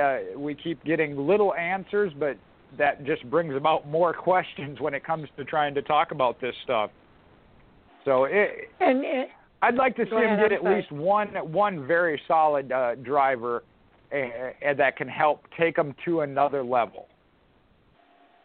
Okay. And and one thing that we haven't mentioned here yet is that they also mentioned that Spire has a relationship with Toyota Racing Development and uh they're certainly looking to fill the void because right now Joe Gibbs Racing would be the only Toyota team uh that's in the Cup series. So uh Spire could maybe fill in that role as well and that's where Erik Jones might fit in really well into that group. So just something, as if it's not already confusing enough and intriguing enough, uh, throw that in there too, because I, I think that there are some some other possibilities here. They may not go with Chevy; they may go with Toyota. Andy. Yeah, I mean, and that's certainly a void I think Toyota's looking to fill. I I think that um, you know they've obviously had a, lot of success with Joe Gibbs Racing's four car program, but you know certainly with the loss of Furniture Row Racing and Leavine Family Racing, they um, you have to think that that manufacturer would like to get you know a, a second and possibly even a third organization. So um, you know Toyota would certainly I think elevate their program. I think having read the article, you know they they may not have the same level if they were to do this, they wouldn't have possibly the same level of support as as uh, Furniture Row and Leavine family did. But you know, they seem to be extremely smart about going about building up this program, and certainly if they could develop a long-term relationship with Toyota um, to where they could get it to you know a, a championship level organization someday. Um, in the long run, it might make sense to do that. So it'll be interesting to see uh, who the manufacturer is for next year because I think there's a lot of unknowns uh, surrounding this team when it comes to manufacturer, drivers, crew chiefs, all that stuff. So uh, definitely worth keeping an eye on for sure. Okay. Um, let's um, let it, is, and I can't wait to see what does uh, transpire there at Spire. um, I'm going to bring up the next top topic here, and it's I, I think it's kind of intriguing uh, on a lot of different levels here. I'm going to reference Adam Stern. I found this on his timeline, uh, and if you guys want to go there to kind of follow up on this, uh, he posted a link to the Herald News. Uh, the Joliet Plan Commission says no to the NASCAR warehouses. In reading this article, you might recall uh, when they announced that uh, Chicagoland Speedway was not going to be having the races this year, uh, there was speculation that they were going to be selling uh, the area around that track. Well, uh, I was under the impression that that was coming from Chicagoland Speedway, but it sounds like, um, and that the the warehouses was something that was happening through Joliet, the area around there but this sounds like NASCAR is making the suggestion of economic development of warehouses around Chicagoland Speedway. Uh, there's one uh, line in here. Um, uh, the mayor Bob O'Dekirk and council members have also said they favor a moratorium on warehouse development along Route 53 after approving the controversial North Point project. One of the reasons is the congestion of traffic. A lot of the people around uh, in that area that live around that area would be, are complaining that they don't want any more development there because of the traffic. Uh, and so that's part of the reason why they're they're not in favor of doing that. Uh, the Plan Commission members who passed approved Route 53 warehouse projects amend objections that they would add truck congestion. Uh, so th- they're really trying to minimize any more traffic congestion in that area, uh, which they say is already kind of atrocious. Uh, I'm trying to find the statement here where it, it was suggested by NASCAR um, that NASCAR is working with Hillwood Investment Group to develop land owned outside Chicagoland Speedway and other race tracks. So I think NASCAR is looking to develop that area, which initially I don't think that was really clear. And then the statement from uh, the president of Chicagoland Speedway, Scott Paddock, after the meeting, he said this isn't over yet. So uh, it looks like he's working on behalf of NASCAR for that area development around the racetrack, which I find very interesting. So I wanted to get your guys' thoughts about that. And uh, uh, Jay, I think we'll start with you on this one. Well, thank you ever so much for that.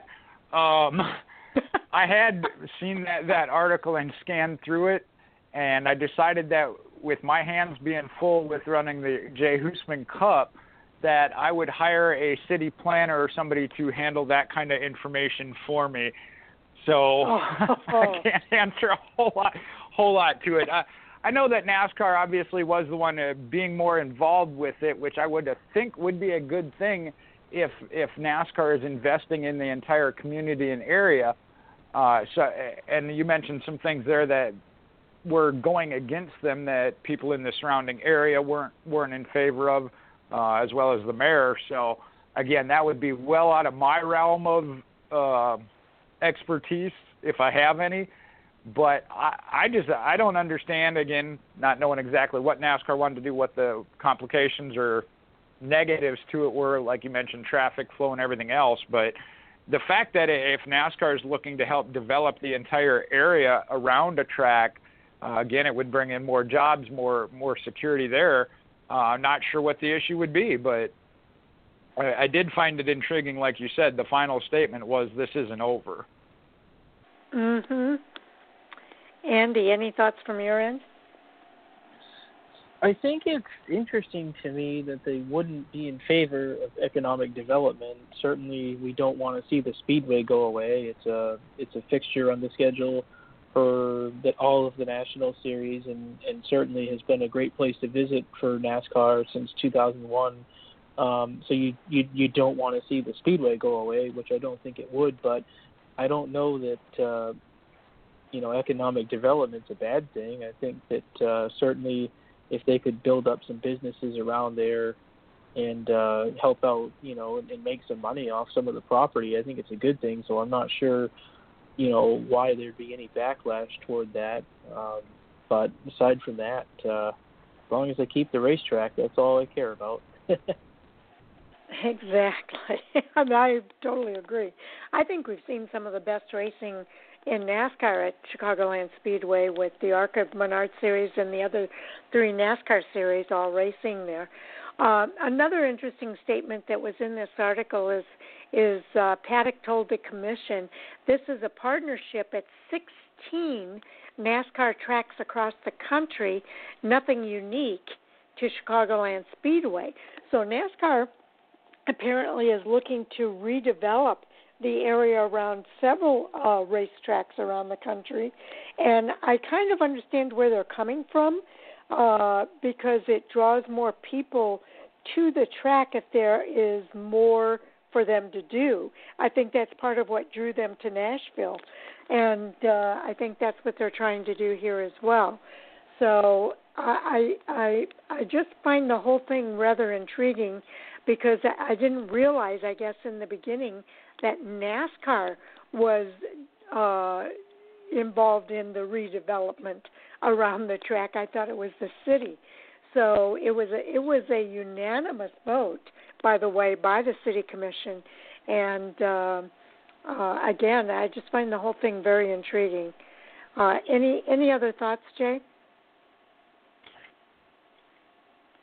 Well, since uh, whoops, since I, I didn't get any volunteers to or sign up there to be my uh, development planner from you two, um, I have to outsource that. But I, I, I'm with you guys. Like I said, I I would think that anybody willing to help develop a community, and again, not knowing exactly what NASCAR's plans were, and you mentioned that it it, it involves several different tracks uh, that they own. Uh, I, I would view as a good thing. I, I I'm with Andy. I'm not sure I'm seeing the negative to it, but also, like I said, I'm not in a city council. I'm not in a, de- city development area, so you know I'm sure they have their reasons. We'll see if NASCAR can work it out um, and progress with that. Like you said, it's not over yet uh, based on their their intentions. But I, I would continue to press with it because, from my viewpoint, I do see it as a good thing. Yeah, it sounds it sounds positive to me. Um, I can appreciate where they're coming from with the traffic uh, in that area, but at the same time, uh, there are ways to work around that as well, uh, and that I would assume be part of the development process. Uh, so we'll have to wait and see. Andy, uh, any other thoughts on your end? No, I'm good. Okay. Jay, we'll go back to you for your thoughts for the next hot topic. All right. Well, there's two or three here, and I can't say they're from great reliable sources, but uh, I believe it was a week or so ago on a Thursday. I ended the show with a tweet, a tweet from Adam Stern saying that Richard Petty Motorsports was looking to bring in another outside investor, possibly a celebrity. Uh, mm-hmm. Over the weekend, I found a couple different articles. Uh, one saying that Denny Hamlin was possibly looking to invest in Richard Petty Motorsports and the scenarios that that creates. With that, I tie in the fact that he has great ties to Michael Jordan and the Jordan brand, which would bring in the possibility of that celebrity. Then today on Reddit, I saw that, and again, I'm not saying that's a 100% reliable source. They do have some good information. Some of it sometimes is true, some of it's not. But they brought up the fact that Toyota was actually talking to Richard Petty Motorsports as far as them switching manufacturers. So, again, some very, what I would say, reliable sources of what's happening, some maybe not so much. Somebody guessing and filling in some blanks, but that is one possible scenario to what the future holds for Richard A. Motorsports, Denny Hamlin, and Toyota. Okay, Andy, you and I talked about this this morning. Well, Jay, you sir are a deductive reasoner because you may very well have hit the nail on the head. Certainly, we we don't know all the details here, but um, all of that, quite frankly, is extremely plausible. And it was mentioned on uh, Race Hub yesterday by Bob Pockrass that there were potentially some preliminary talks about uh, RPM talking to Toyota. So that uh, right there would tie in potentially with the rest of what you just said. So, um, you know, certainly that team is is looking to not only retain Bubba Wallace, but I mean they've got a they've got a lot going for them right now. They've got a lot of sponsorship interest, uh, some of which has already been signed for this season. Uh, they've been running, you know, decent and, and certainly trying to get better. And you know, I'm I'm sure that you know they're they're doing all they can to try to keep Bubba with that team.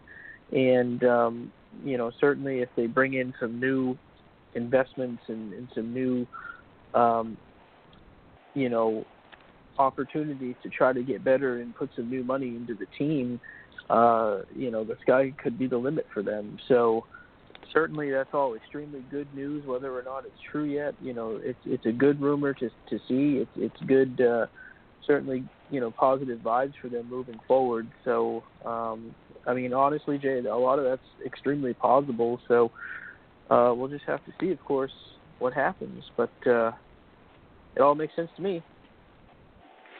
Yes, I um, I totally agree. I think I think uh, I was kind of already on the leaning toward the Michael Jordan uh, angle on this, uh, that he might be interested in investing in a team like uh, Richard Petty Motorsports and uh, ensuring that uh, Darrell Wallace Jr. Uh, is able to stay in that number 43 ride. And then you throw in Toyota and Denny Hamlin into this mix, and it makes complete sense uh, that that's the direction that this all seems to be heading. Now, let's be really, really, really clear to anybody listening. We are totally speculating here. Uh, none of this has been confirmed. Uh, a lot of it has been uh, intimated, I guess is the word, or hinted at, uh, but uh, that's kind of led us in this direction. But uh, we there's nothing been announced or anything else. But uh, I do think I like this idea. I like the idea of Denny Hamlin getting involved with the team. I like the idea of Toyota expanding. I don't want to see them go away. Uh, and I think Joe Gibbs Racing does need that. And uh, if they can do that, uh, Spire Motorsports sounds like they're a possibility, as is Richard Petty Motorsports. I think those are all good signs for Toyota. Uh, and uh, it's going to be interesting. That's all I can say to see how the chips fall down on this one. Uh, but I do think uh, that we might be uh, uh, headed in the right direction with our thoughts here. Uh, Jay, anything more you wanted to say there? Well, the the one thing I find uh, the curiosity of it uh, again, Denny Hamlin went through a winless streak, was possibly rumored to be on his way out and out of a ride comeback, uh, been strong the last two years, going to be a championship contender without a doubt this year um, as we wrap it up. And that's pretty much all he has left to accomplish with Joe Gibbs Racing would be that championship.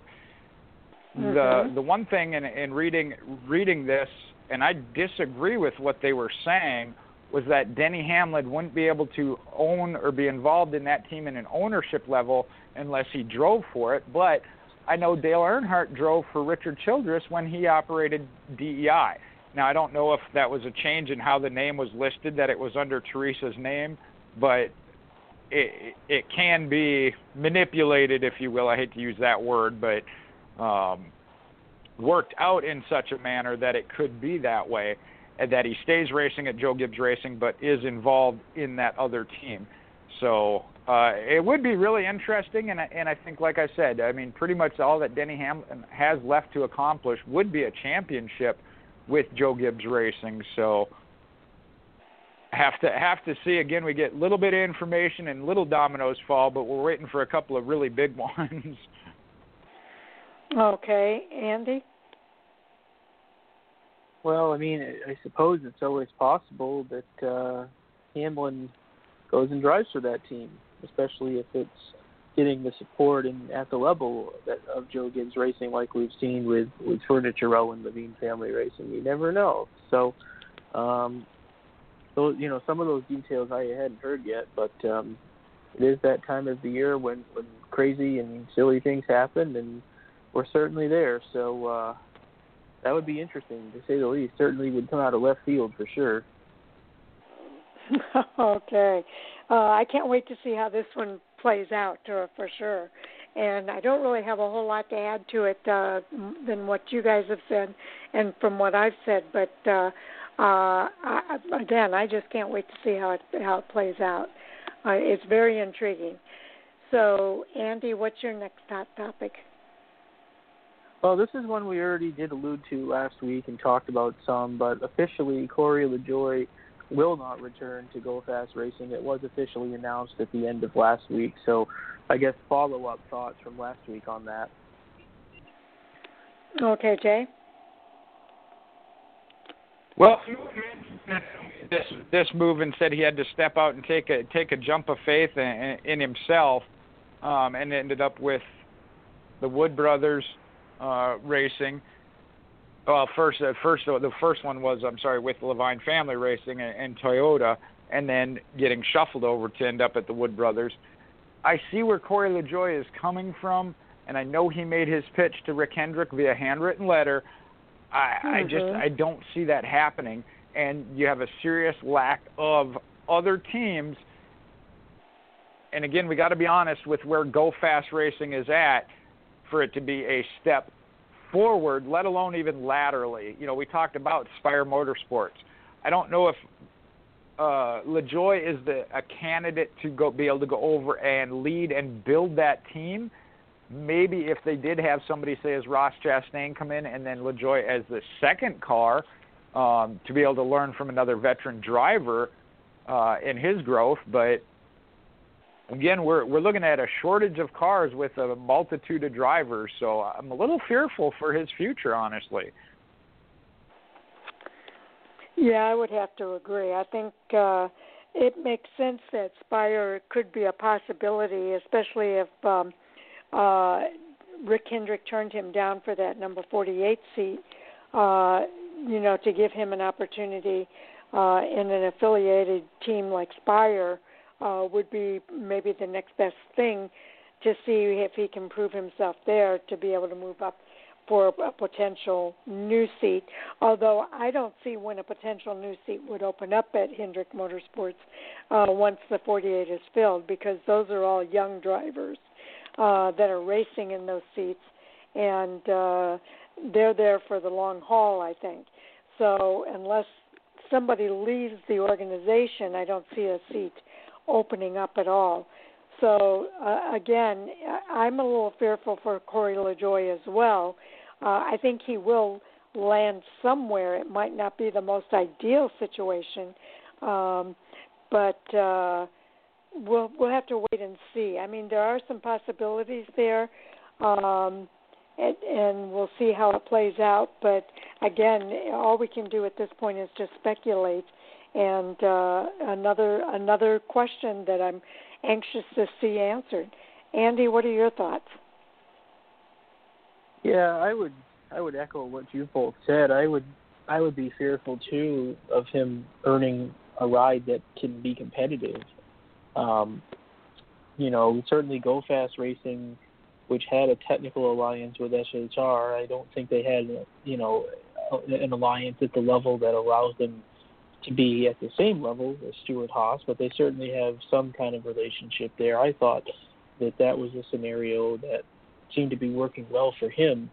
Um, but yeah, it, I, I, I don't see him going to a top tier ride. I just don't think there's room anywhere for him at this point. And also, you know, certainly when you look at his his results across the the top three series, he he the numbers just aren't there to to make me say that he's earned a top ride yet, which is why I would almost rather see him, you know, go into a top or competitive Xfinity car because let's let's make no mistake, Corey LaJoie has talent and is a you know is a good race car driver. That's why he is where he is. Um, but it would be kind of cool to see him maybe take a step back, go to the Xfinity Series, put some some numbers on the board, maybe get some wins, and then revisit a top cup ride down the road because um, I just don't see him going into a top ride. I know, you know, he he's got some he's got plenty of fans, and I know a lot of people on social media are are hopeful that he'll land something really good, but I. I, I just don't know if that's in the cards yet. Now, granted, there are teams like uh, Front Row Motorsports and, and maybe JTG Daugherty Racing that could have openings. And um, you know, if he were to land in either of those spots, I think he could be competitive. But um, as far as him getting into a championship level or playoff car, I in the Cup Series, I just just not sure about that yet. Okay. Um, I, I you bring up an intriguing thought there, though uh, and I'm sorry, Jay, I'm going in ahead of you, but uh, you bring up an intriguing thought with uh, uh, going to the Xfinity Series. I would love to see Corey LaJoie move to the Xfinity Series. How about you, Jay? Yeah, that's one of those I know we don't always always talk about, but we have seen some drivers, uh, some championship contending drivers. I, I think back to Elliott Sadler went back up back to the Xfinity Series to finish up his career. Uh, Justin Allgaier moved back down there and became a perennial championship contender. So, uh, as far as a driving career, yes, it's not the cup level, but that also can re reinvigorate you uh, as well as to both uh, other teams. So running around with another 20th to 25th place cup team versus winning championships in the Xfinity series, which one's going to draw more attention to you? Uh, would be the question. Or even the truck so, series. Uh, or the truck series, right? Uh, not to leave them out by any means. So that would be a possibility. And I know when they say that they have other things lined up of of a better team, it may not be at the cup level. So that may be what he needs to do, like you said, of a year, maybe even two, back there, be a contender, if not win the championship. You know, we see where Daniel Henriksen really doing that for his career right now running part time, but he's a top contender when he is in that junior motorsports mm-hmm. number eight. So that has to draw some type of attention. Exactly. You go out and you win a championship. Uh, that's gonna that's gonna draw people to to uh, to uh, want to bring you into their organization. So I think that's an excellent idea uh, because, like you guys said earlier, uh, it's just hard to see where he would fit in uh, in the Cup Series uh, without it being with without it being a top tier team. Um, I don't think would be a, a good move for Corey LaJoie. Uh, but I do think moving to the Xfinity or even the Truck Series would be an excellent move and give him an opportunity to show uh, what talent he truly has and and uh, kind of open some people's eyes uh, for potential down the road. So, a good idea, Andy. Yeah, absolutely. Okay, I think we're ready to move on to the next topic. I'm all out, Jay. Did you have another hot topic? Um, well, I go back to uh, this one. I think I had on the list from a couple a couple weeks ago. Justin Marks um, forming a team to be in the Cup Series, and I don't remember if the plan was 2021 or 22, and, and bringing a, a different. And I there again, I didn't follow along with everything, but but bringing a different business model to it. Uh, did either one of you see anything on that? Hmm, I haven't. Have you, Andy? Yeah, I read about it. It was on uh I want to say Twitter and uh jayski.com. Um you know, certainly I think it's good to see new ownership and, and new interest in, in coming into the sport. Certainly Justin's been involved in the sport as a driver in the past. Um I think he may have even been part owners of uh part owner of some previous teams in the sport. So yep.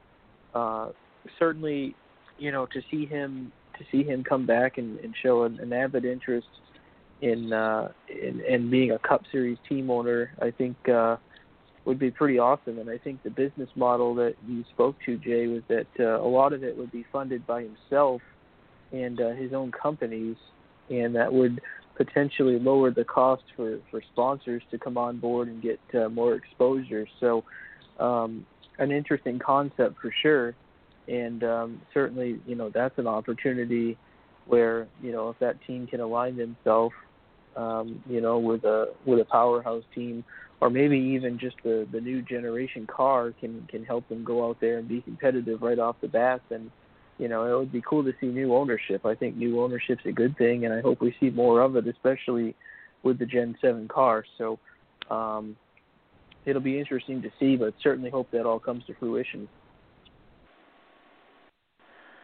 Okay, yes, I I agree. Uh, Justin Marks was part of the uh, Turner Scott Motorsports uh, uh, group. Well, it was Turner Scott Motorsports, and then it became uh, uh, Scott Motorsports with um, Justin Marks, and so he definitely was very involved in the K&N Pro Series, as well as I think. Uh, uh, some of the Truck Series teams and Xfinity Series teams uh, that were part of that uh, Scott Motorsports.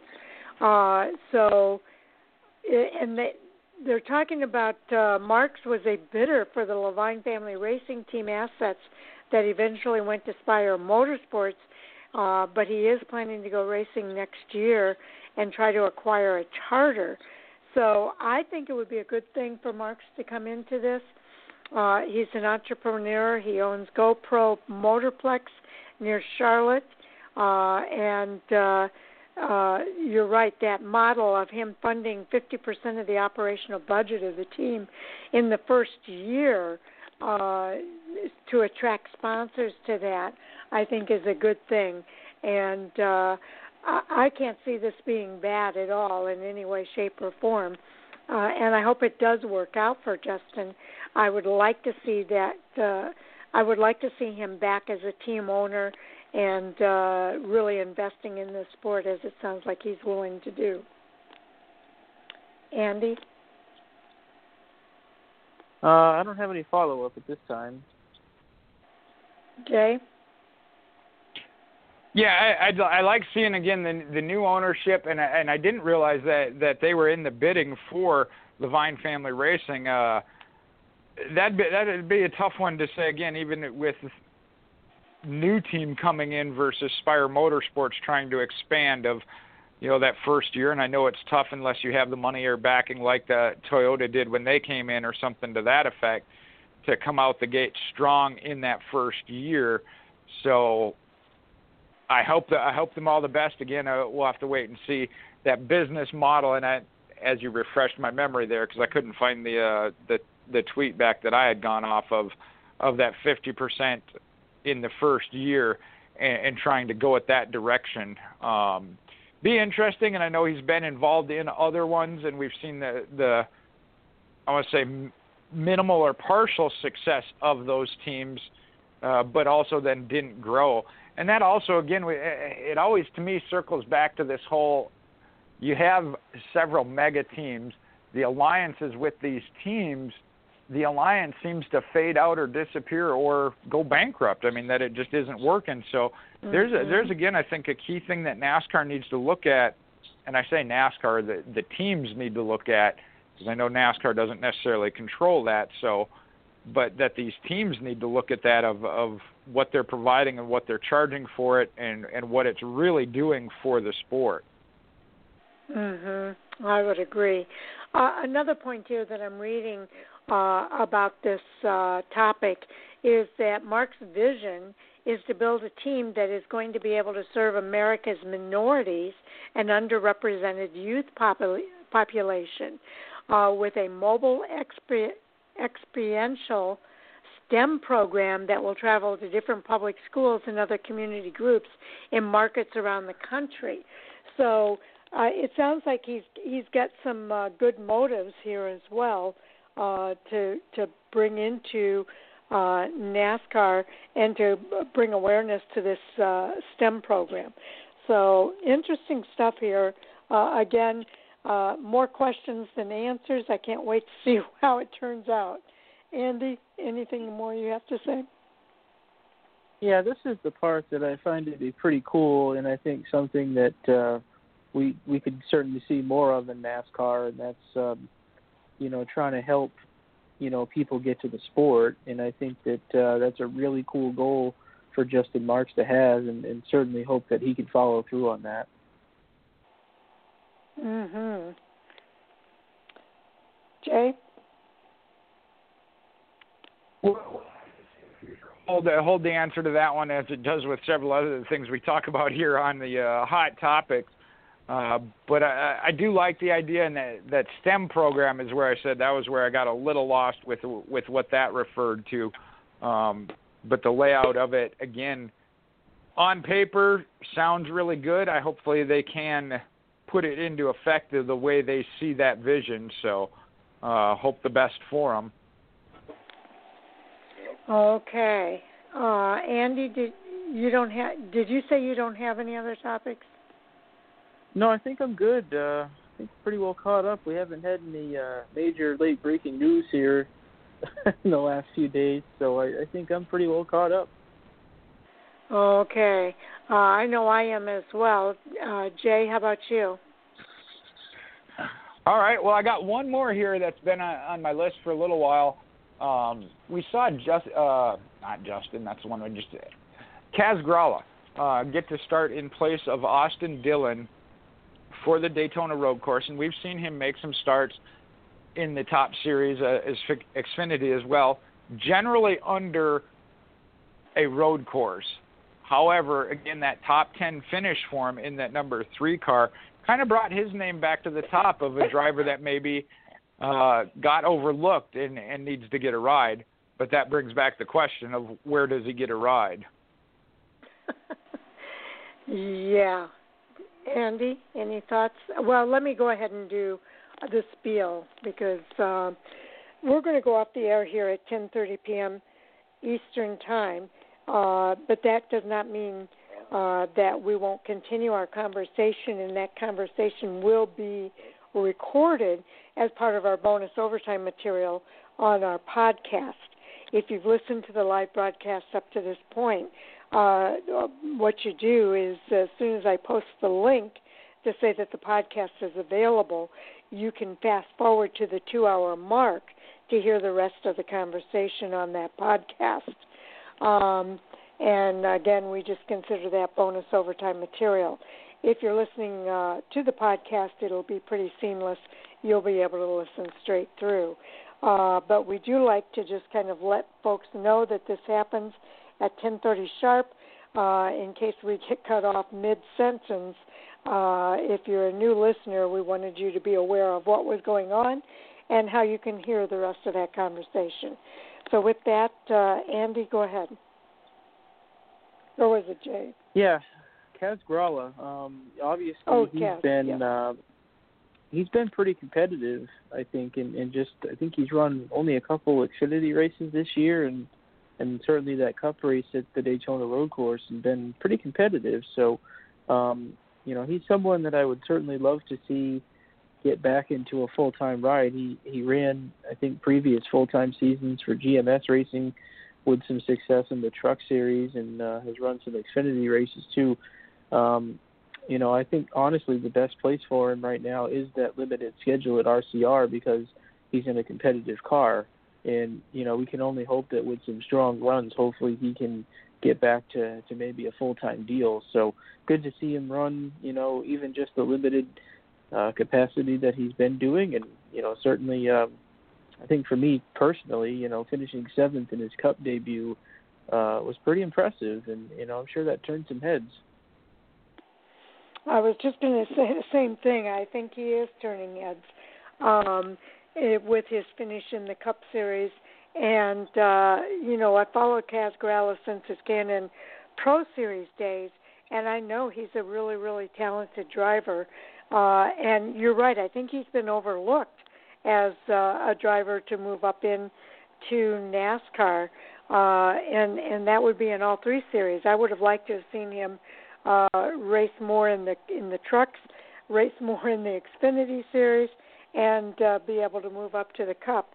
Uh, so if he doesn't get an opportunity in the Cup Series, I certainly hope he gets an opportunity uh, somewhere in NASCAR's top three because uh, he's a talented guy and uh, I think we'll see good things from him uh, just based off of that seventh place finish he had in his Cup debut. So that doesn't happen every day, and uh, uh, he certainly deserves another opportunity. And I think heads are turning. So, uh, Jay, what are your thoughts? Yeah, again, we've seen this with several other drivers of that part-time schedule and, and making the most of the, the, that opportunity, and I think he has certainly done that um, with what he's had. The Cup one with Austin Dillon being taken out due to the COVID was kind of a bonus to that. And, again, I know it was on a road course, but it was a brand new road course with the Daytona Super or Daytona Road Course. Uh, but to come out of there with the top 10, you know, had to at least draw in some attention and I know he had one other deal that was supposed to happen, kind of like Ross Chastain, and it kind of fell apart at the very end. Um, but to see him keep popping up, and and hopefully this does. And I know in the Xfinity Series anyway, especially if we see a couple of them move up again into the Cup Series next year, that he at least gets that opportunity there in the Xfinity Series. Yes, indeed. Andy, uh, I'm pretty good. I think I got no follow up at this time. Yeah, I'm kind of in the same boat there. I think we're good to go for uh, the next topic. I don't have any more. Jay, I guess you're the only one who might have more topics there. No, that was actually those were the couple last couple ones I had as far as uh even carryovers. So I think we're good okay. for tonight. We'll see if maybe maybe some more of these dominoes fall throughout the week. Not a lot of follow up here, so uh, our bonus overtime material will be rather slim. Uh, but let's go ahead and uh, do our roundtable here of uh, what we're doing over uh, what we're doing. so Jay, let's start with you. All right, you follow me on Facebook, Michael Hoosman, uh, Mopar MJ8 on Twitter and Instagram. Uh, this week I don't have a whole lot uh, going on throughout the week, but for the weekend, be back at Jackson Motor Speedway, your capital city raceway. Going to start off a stretch of four races focusing on the factory stock. And then once again this year, come September, I'm going to be working the county fair in Tennessee for the jump and run and some go karts during the week. So I'll have a little bit more going on during the week that week. Oh, sounds interesting. Okay, Andy. Yeah, for me, uh, ALaskey14 on, on Twitter, and uh, just want to say thanks for, for having me do the, the whole show tonight. It's uh, been a little bit since I've done that. Certainly appreciated it and had a lot of fun. So uh, certainly looking forward uh, to talking about Daytona on uh, Thursday's show. Okay, well, thank you, Andy, for stepping in for Sal. Uh, he's had some uh, really major work things going on, and uh, so I appreciate uh, both you and Jay being able to uh, step in when that happens. Uh, I had a lot of fun as well, uh, Andy, even though I called you Jay half the night. Um, I knew it was you. okay, so see now I I was I wasn't gonna I wasn't gonna bring that up because yeah, last time when I filled in for Sal, I was Sal for the night, so it's going around. I I obviously have a hard time making that adjustment, so uh it comes with age, I guess. Uh anyway, well, I, almost, I go ahead. I almost welcomed uh well when Hot Topic started, I almost welcomed Andy to the show just to be funny, so oh yeah, that would have been funny. Uh, but anyway, yeah, uh, I, I'll try to get it straight here. I'll have to plaster it on my computer next time so that I know who I'm talking to. Um, now, just a program note: uh, Zane Smith was supposed to be on our show tonight. Unfortunately, he contacted me just before the show started uh, to let me know that uh, he was not going to be able to make it, but he did ask if he could be rescheduled. Uh, and you'll be happy to know, Jay, he is rescheduled to Thursday night at 9 o'clock, so he can help us preview that Truck Series race that's coming up at Gateway this weekend. So uh, look for Zane Smith to be on this Thursday night instead. Uh, so definitely looking forward to that. Also, um, I am Fan4Racing site on Twitter. We are Fan4Racing blog and radio everywhere else, including our website, fan4racing.com. Uh, we do have a chat room there, uh, and uh, Andy and I had a good time in the chat room throughout the weekend. I think Jay popped in uh, a little bit for the first couple of races, and uh, it, we we talked throughout the race about uh, who are who we're watching and who we're listening to on the scanner and so forth. So if you get a chance and can drop by there over the race weekend, uh, we'd welcome anybody to uh, to join us. Uh, feel free to just uh, create a username and anything of your choice and and join the conversation with us. Uh, uh, we'd really enjoy that a lot. So, uh, big thank you to all of our listeners for tuning in. Whether you're listening to the live broadcast or the podcast, we appreciate each and every one of you uh, for tuning in to hear what it, what it is that we have to say. It's always a lot of fun here on Fan4Racing Radio, and as usual, I want to thank the Fan4Racing crew, Jay and Andy, uh, and especially Andy today for stepping in for Sal. Uh, I really do appreciate you guys for all that you do. Um, and Jay will have to give an update on the uh, Fan4Racing Fantasy Group on our Thursday night show. All right. Well, we certainly do normally uh, when we do our uh, picks uh, that have come in. It generally get them all in by Thursday night show, um, and we'll do the points update. Ours is just as tight as the we talked about the Cup Series. So, uh, one last thing there, I'll let you know, Sharon. I said I didn't even take offense to being called Sal, and I don't. Hopefully, Andy didn't take offense to me calling uh, Jay, but that just tells you what a great group we have here. And I'd even accept being called Mike. So I know he wasn't with us oh. tonight, so I got to get one one dig in at him, Leo, before we go off here. no, no offense taken. Oh, yes, and I appreciate you guys for being uh, so understanding, uh, and uh, and not taking offense to me not calling you by the right name.